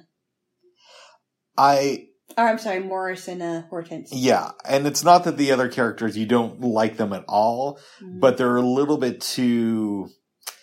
I don't know. It's it's it's it's easy to like Morris and Hortense. It's a little bit harder to. I can to like Cynthia. I can appreciate the fact that this woman has gone through a lot, Mhm. but she's still just kind of like nutty, she is. even though you know why she is. she's nutty. Um, I didn't like Stuart. Stewart isn't in the movie. Stuart is the guy who Morris bought his business from. That's what I mean. Yeah. You know, Stuart. Stuart. That was uh, the the short scene that he was um in with Stuart. I'm saying that because I didn't cover him in the wrap up. Yeah, yeah, I know. But I mean, I thought that that was what Morris could have been if he held everything inside. And Morris even said that as Stuart was leaving his place. Right. Yeah. Yeah. hmm Because Stuart became a very, very bitter person hmm and just shut everybody out, but he misses his dad. Well, here's another question then. Yeah. What do Morris and Hortense teach us about doing the work Mhm. of be, of, of being a good person? Well, they show they they shown up. Yeah. They um decided, okay, I'm going to take whatever comes, and I'm going to make the best of it, even if I don't like it. Mhm. Because the lady at the adoption agency said, "Look, your mom may not want to see you, so you have to prepare yourself. But look over these documents. Your mom, you may find your mom, but she may not want to see you at the time." So it sounded like she emotionally prepared herself for it. What does this movie teach us about adoption? Mm. It has its good qualities, or its good side and its bad side. Mm.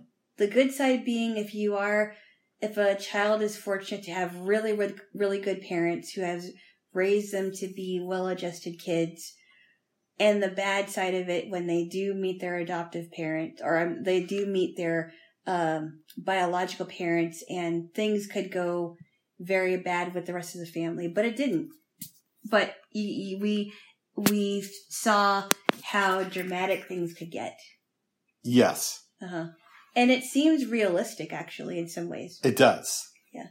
It doesn't feel like, oh, this would never happen type. of- Right, it really does seem very realistic. The unrealistic part is like, why would you tell um, the family on your daughter's, your younger daughter's birthday? I believe that because You do? Cynthia's so nutty. oh, okay, okay. You know, Yeah. she's not a very stable person, No, she isn't.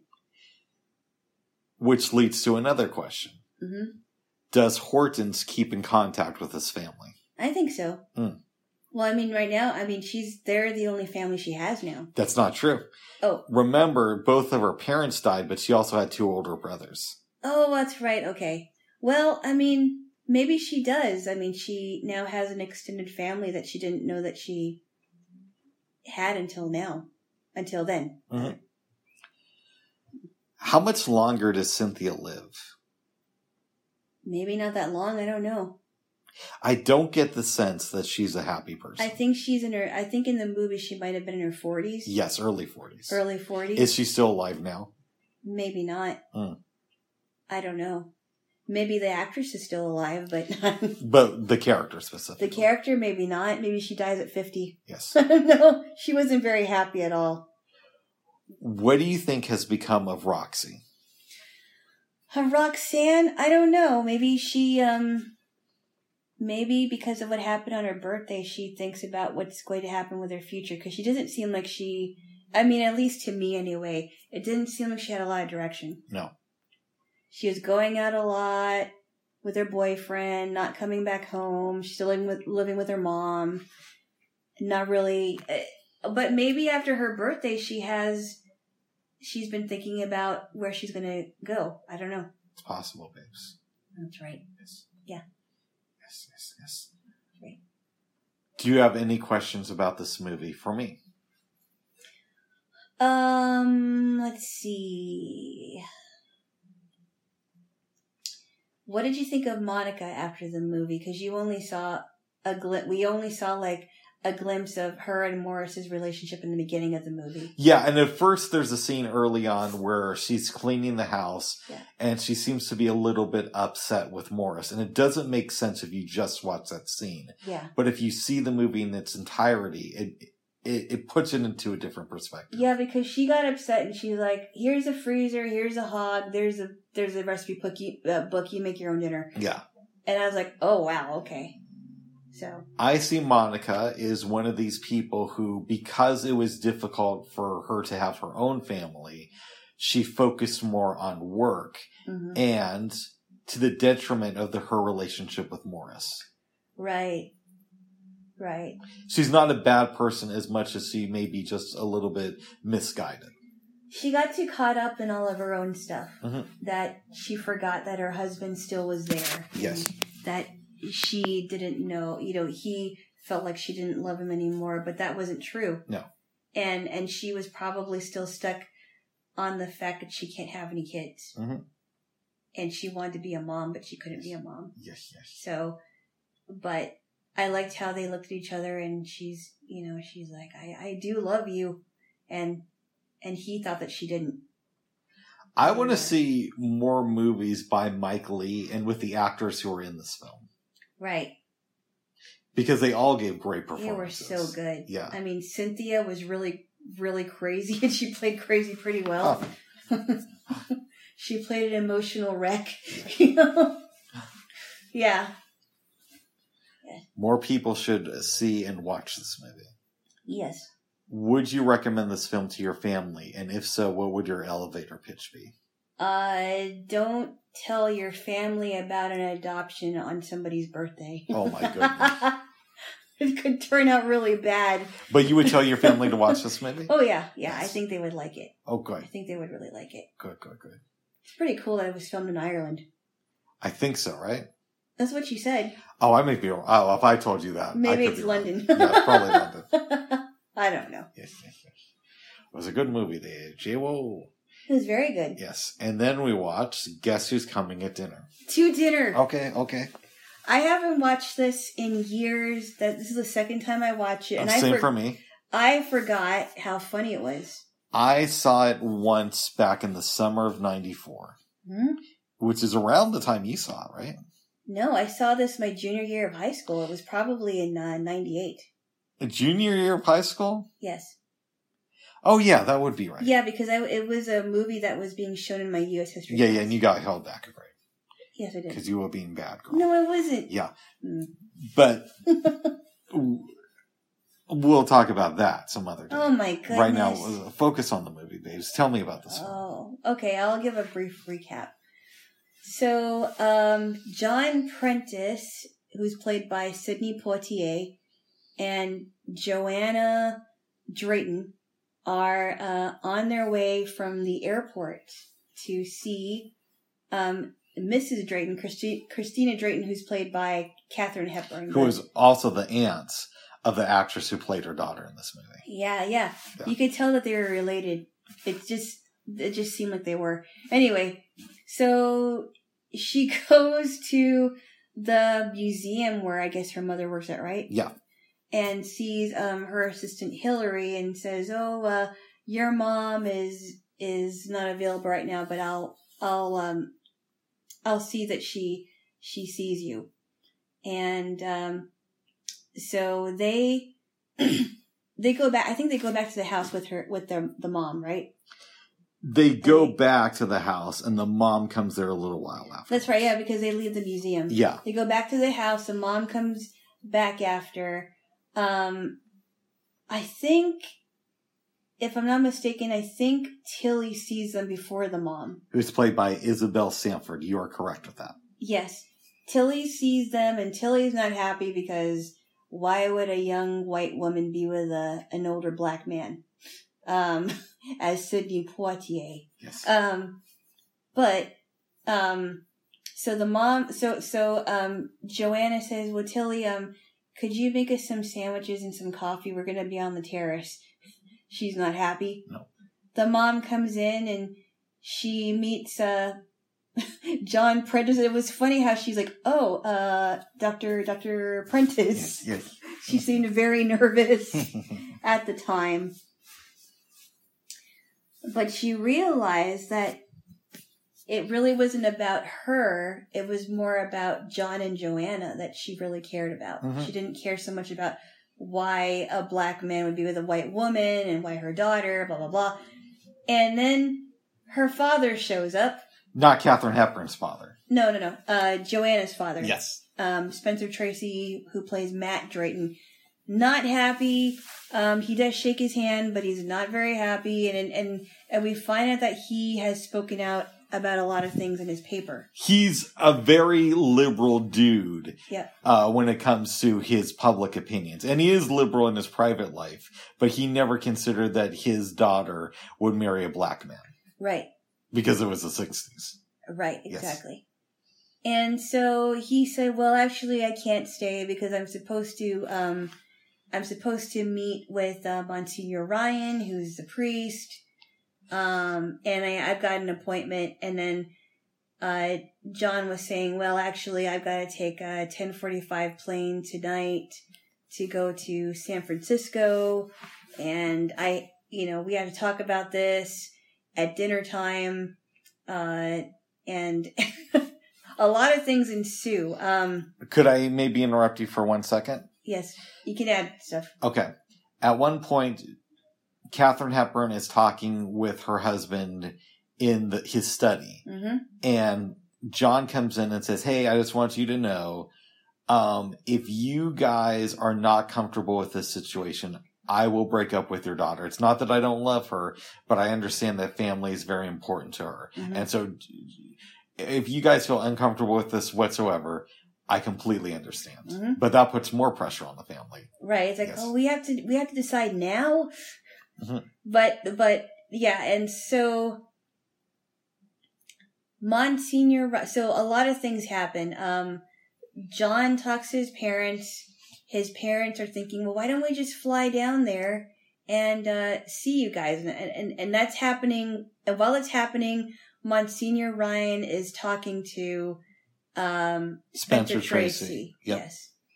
And, he- Katharine Hepburn. and he's trying to explain to Mr. Drayton that it's really, you know, that you know uh, that things are happening that are different, and you're you have you know think about it. You may not remember what it was like to be in love when you were that young.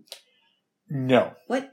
No. Oh, I'm sorry. I'm sorry. I think I got that mixed up. Sidney Poitier's mom says I'm that. Says basically All that, right, a right, version all of that. Let To me- uh, go on. Okay, okay. Let me let me correct myself because I was wrong. Um, but Monsignor Ryan was trying to speak to Spencer Tracy and say, "Well, you know, I I think it's okay.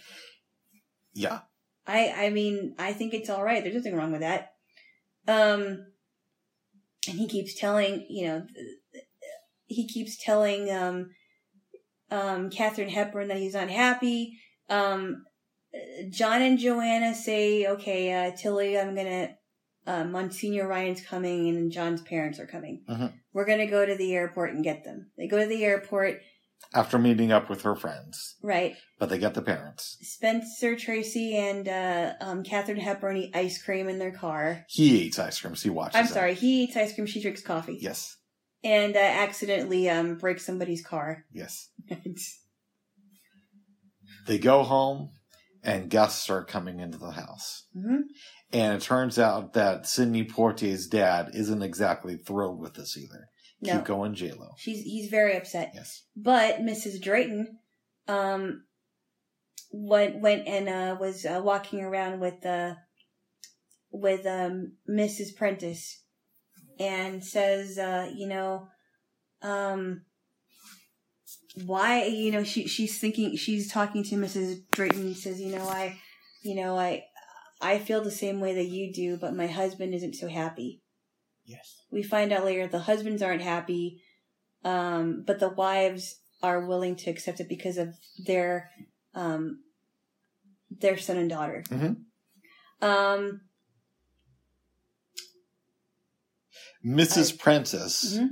Sorry to interrupt you, eventually has a talk with Spencer Tracy Yeah. where she basically says, Don't you, it seems like old guys, uh, y'all forget what it's like to be in love. mhm. And it prevents you from seeing the world how it really is. And then she makes some not so kind comments about the blind, but we'll overlook that for now. And Oh no, it's it's. I don't think she was saying it about blind people. she, she was, but really, like what? She said, "Even you guys are worse than blind people, something like that. No, no. You might as well be blind men. It's something like that. But I don't think she meant it in a mean way. but Okay. I was offended, but I can, blind. all right, we're going to get over it, babes. Oh my goodness. Spencer Tracy gathers everybody, including Tilly, into the living room to basically give his little spiel.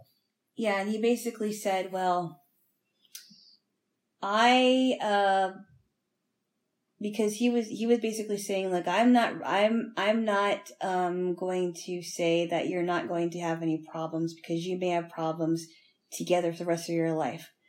But um but if you feel that way towards each other, you you both are adults. Um I think, in other words, he's trying to say that I am going to accept it, but you are going to have problems. Yeah.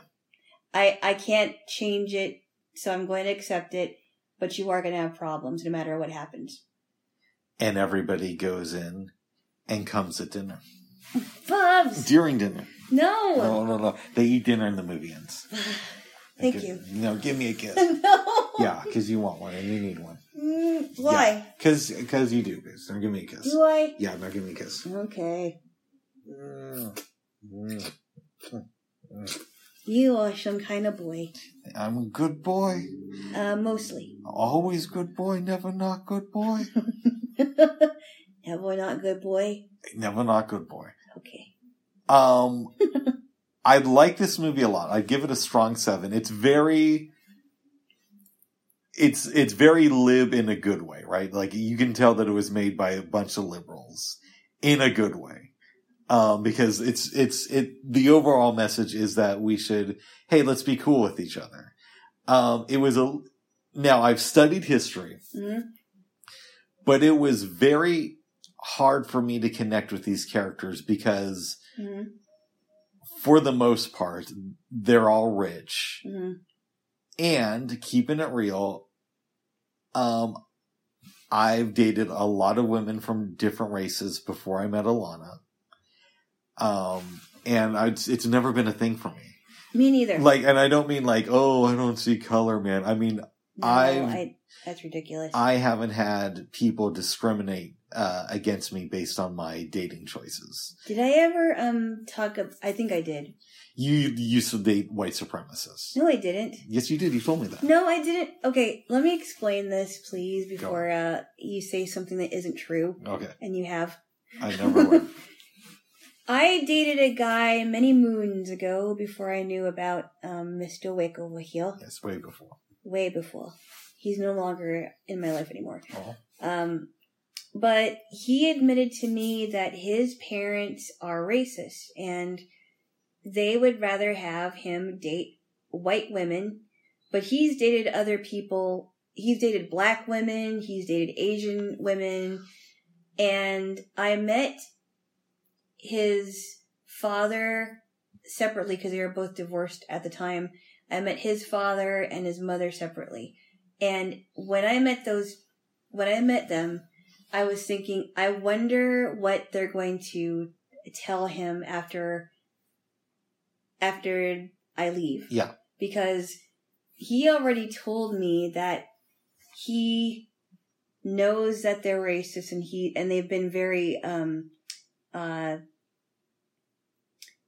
uh, what's the word? Not a, uh, his, he, he said that his father was very abrasive Okay. and, um, um, would, would not, um, mince words about what he felt.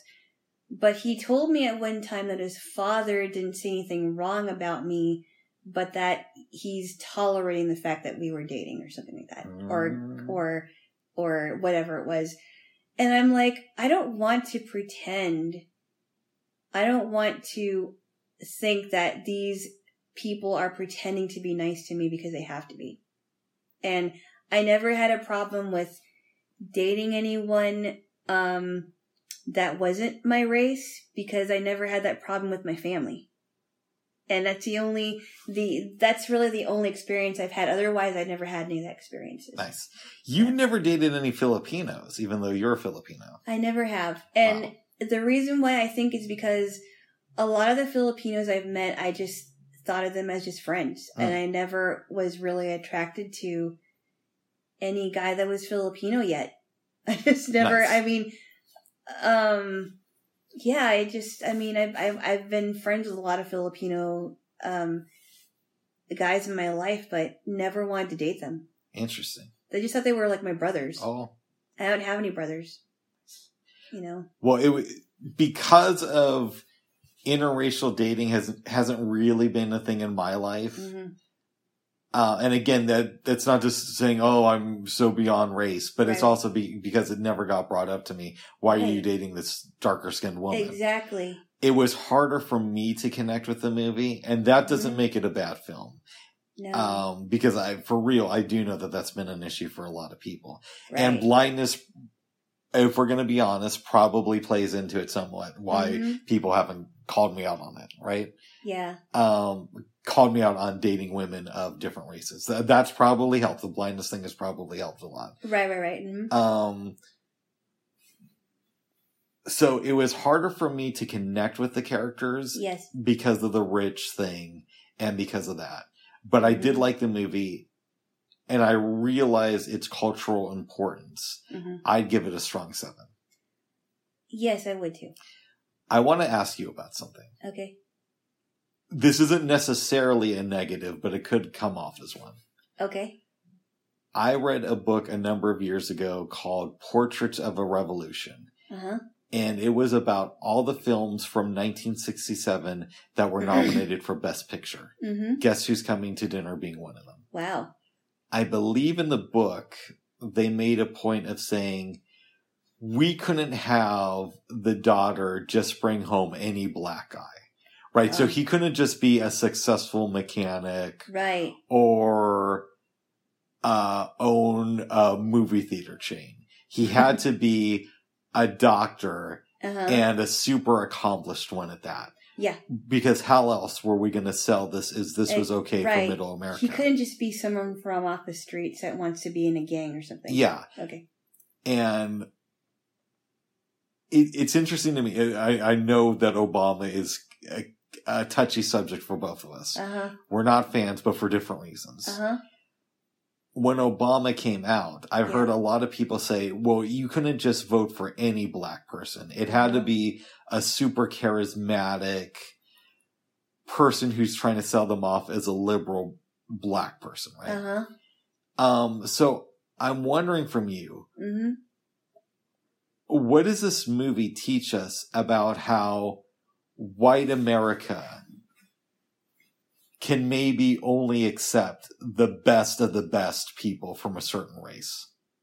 I, I guess I uh, I don't really have any way to comment on that. Mm. Only because I'm not white. Yeah. I am. I happen to be a minority. I'm not white, so I, I just don't know how to. It's just something I can't really compliment, uh, um, comment on. Let me see if I can rephrase the question. All right. Do you ever feel, as somebody who is not white, hmm a certain pressure to be extra good at something in order to be accepted by white America? Not necessarily. However, I did take an Asian American Studies class in my 20s, and I know that there are stereotypes against, not against, but um, stereotypes for Asians in general, right? Yeah. They are considered, in all intents and purposes, the model minority because they're, they're supposedly smart. They know math and science. Um, the women are beautiful. They're subservient. Um, the the reason why Asian women would, would ever date a white man is because of status. Um, and so they're complimented for that. But um, I don't. Uh, uh, but to answer your question, I don't feel like I had to do be extra good at something just to to impress uh, white people. Has that ever come up in your family or people you know who were not white, where they said, I've got to do this extra, I got to be even better at this than a white person so that I'm accepted in society? No, Interesting. No, but they've always stressed um, education, and they have their ideas about what success is. Mhm. Um, if you're talking about success, um, there have been people in my family that had to have like stuff. I mean, and a lot, and, and people are like that too sometimes. You know, it doesn't matter what race you are Right. okay but there are uh, you know they think about success and they think about education but education doesn't always mean successful either No. yeah um but i don't think they've ever said oh i have to be i have to impress the white person Well, good. Yeah. Never had that never had that i never heard it before What does Tilly teach us about holding on to the past? mm. she's holding on to the past yes You want to um say more? I think I think it's really interesting because she has taken on the traits of if I can say this. Go ahead. She's taken on the traits of the the white people of that time that did not want the civil rights movement to happen. Mhm.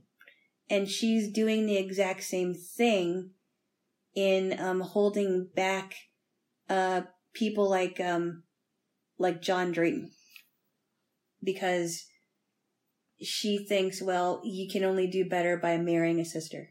Yeah. A black sister. You can only do better by marrying a black woman. This white woman is not going to do anything for you. You're just going to hold, she's just going to hold you back. But she's doing the same thing uh, that white people are doing to each other in that time by associating with, you know, by white women associating with black men or vice versa. Interesting. That's that's how I see it. That's fair. But she did do a really really good um um a good performance. She did. All the actors in this movie hold their good. own. Yeah, they did. Even the supporting cast is really good. But she's so funny as Weezy in the Jeffersons. Yeah, I liked the Jeffersons, but it wasn't my favorite show. I Like, didn't watch it a lot. with yeah. a lot of people. I didn't watch it, watch it a lot, but I thought Sherman um Sherman Hemsley um uh used to call her Weezy. I thought that was really funny. Sherman Hemsley is really funny, in my opinion. yes, as um as um uh, uh Judge Robertson. And on Amen. yes. Yes. As Deacon Deacon Frye. Daddy. Daddy. I, I haven't seen that show in a while, but I do remember it was funny. Yes, yes. I remember it as being good, but I was also probably eight the last time I saw it. I, w- I yeah, I, I, I did I did watch the um the NBC lineup on Saturday night at, Oh. at the time. How did your parents feel about that? Well, I watched it with them, but oh. yeah, And they knew about this? yeah, Okay, good. I did watch it with them, but. I just have this vision of your parents in bed watching the Saturday night lineup and you hiding under their bed and no, trying not to laugh. no, we were watching in the living room. Nice. no, no, no. Getting back to the movie, Yes, do you think that John Prentice and Joanna are still together? uh, I do. Okay. I do. Um, I think in some ways I thought that um, Joanna was a little bit. Maybe at the time I felt like she was slightly naive. Yeah, like she was, they made, uh, for real, yeah. they could have made her character a little bit less naive. she. It seemed like she had you know stars in her eyes. Yeah. Like Like, uh, sorry to interrupt you, but Yeah. I get that her parents weren't racist, but she was also raised in a certain society, right, you know, where she knew Yeah. that racist people existed. right. And they made her seem a little bit too naive, like you were saying. And I remember when um, Katharine Hepburn was saying, "Well, we taught her this, and we said that we aren't better than anyone." But never, ever, ever did we ever say that she couldn't date anyone that was different. yeah. Yeah. So I thought it was interesting when she was telling her husband that. Because, like, well, we never, you know, I don't understand what, why you're bringing this up because it wasn't a problem before. But when it happened to their family, it was a problem. A question just came into my mind. Okay. Okay. Roll with me here. This movie came out in late 1967. Mm-hmm. Um, Yes. do you think, how do I want to phrase this? Do you think that they'll ever do a type of movie like this again, where instead of somebody like Joanna bringing home a person of a different race, they bring home somebody with a disability? Ooh. You know, that would be an interesting sitcom. Yeah. Well, I think that would definitely um, push the envelope. Exactly.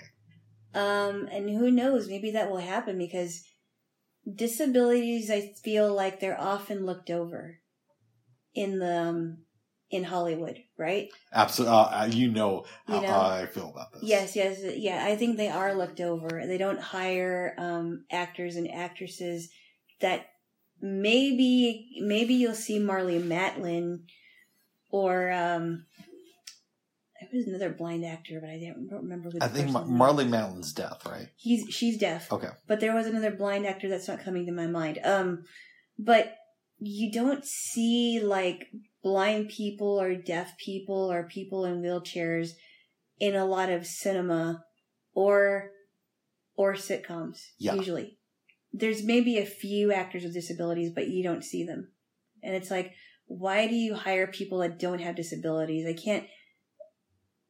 They they wouldn't be able to really um to really show it on screen. I wonder, babes. Yeah. I, I don't even know if you could get away with that today, having an able bodied rich woman come home with a disabled guy Mm, in a movie and having it be her boyfriend who she wants to marry. right. So part of me thinks, Mhm. what if instead of making John a successful doctor, you made John a successful accountant who happened to be blind or, a- or, or a wheelchair user? What would have happened with this movie? Could it have gotten made with that? Um, I don't know. Well, I mean, that's a good question. Mhm. Uh, I don't know.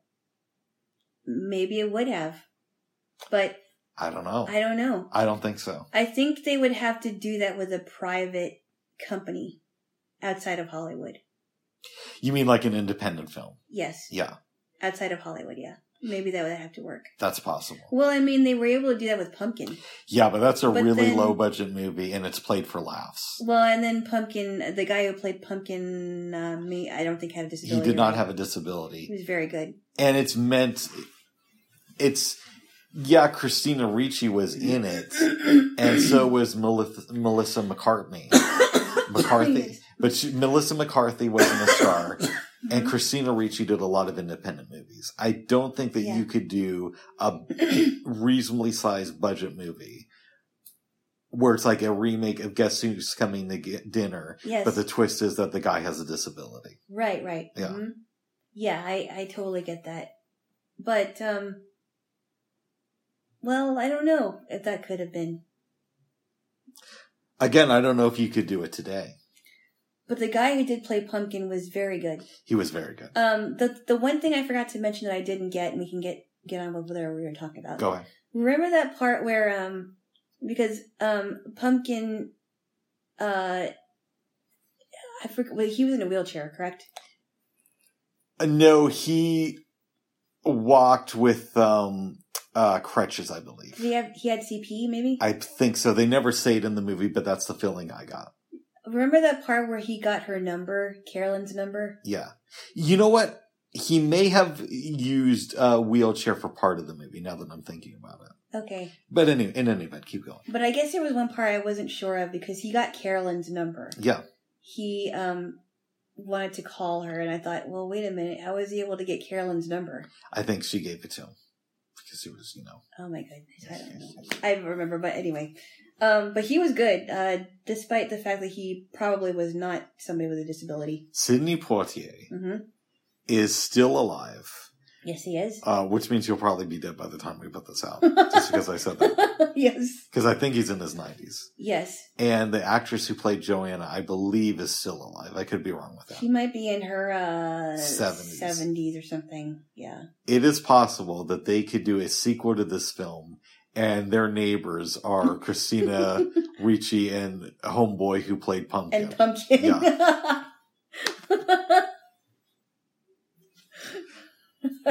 that would be interesting. it would be.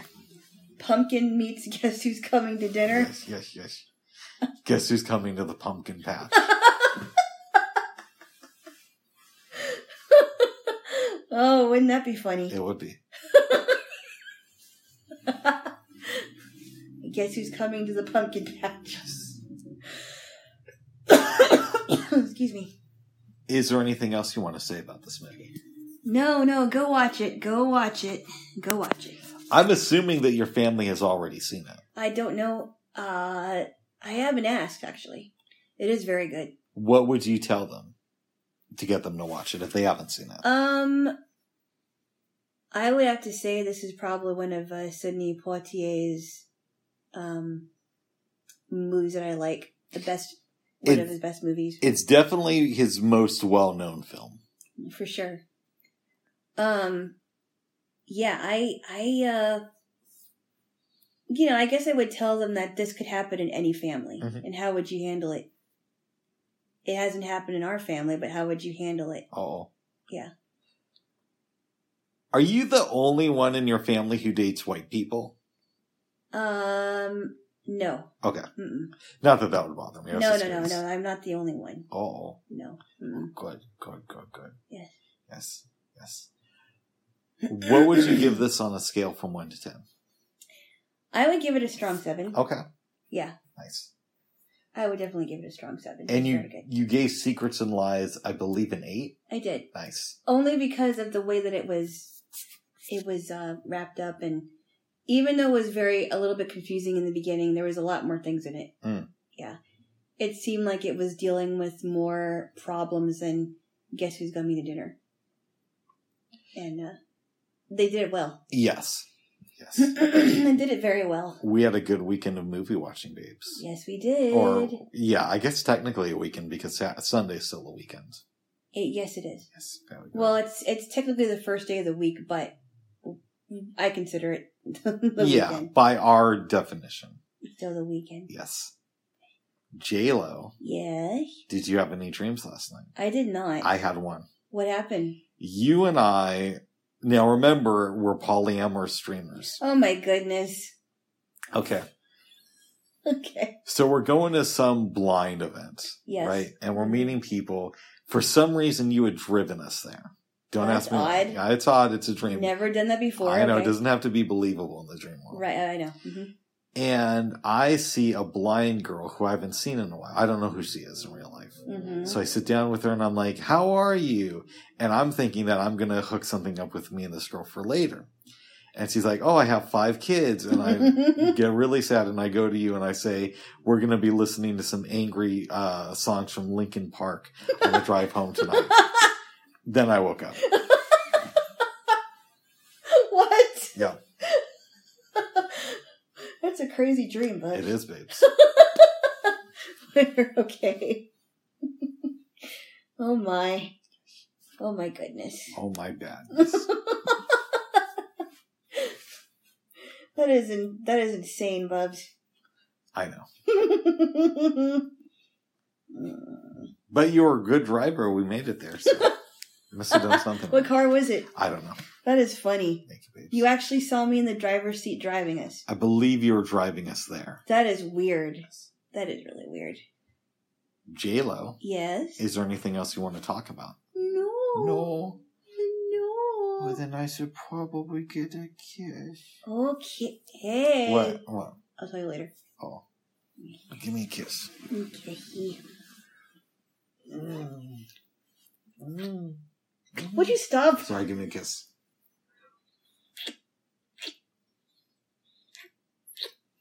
Oh my goodness. Good. Good. All right, babes. All right. Unless there's anything else, last Where- chance. Well, wherever you are, I hope it's nice and warm. Watch the movies we saw this weekend. Very good. I think we wi- liked all of them, right? oh, yeah, we certainly did. Yes. Alice doesn't live here anymore. Postman always rings mm. twice. Secrets and, And lies. Lies. And guess who's coming to dinner? I think that Secrets and Lies is the best movie we saw this weekend. I would say yes. I think that that's true. If I had to rank them, my personal ranking would be Secrets and Lies, Alice doesn't live here anymore, Guess Who's Coming to Dinner, and then The Postman always rings twice. The postman always rings twice as the last one. Yeah, but it's it's very close between that and Guess Who's Coming to Dinner. Oh, okay. What about you? Um, yeah, I think I'd, I think I'd agree. Yeah. Nice. hmm Well, good. Very good. Bye bye bye for now. Bye bye. Bye bye.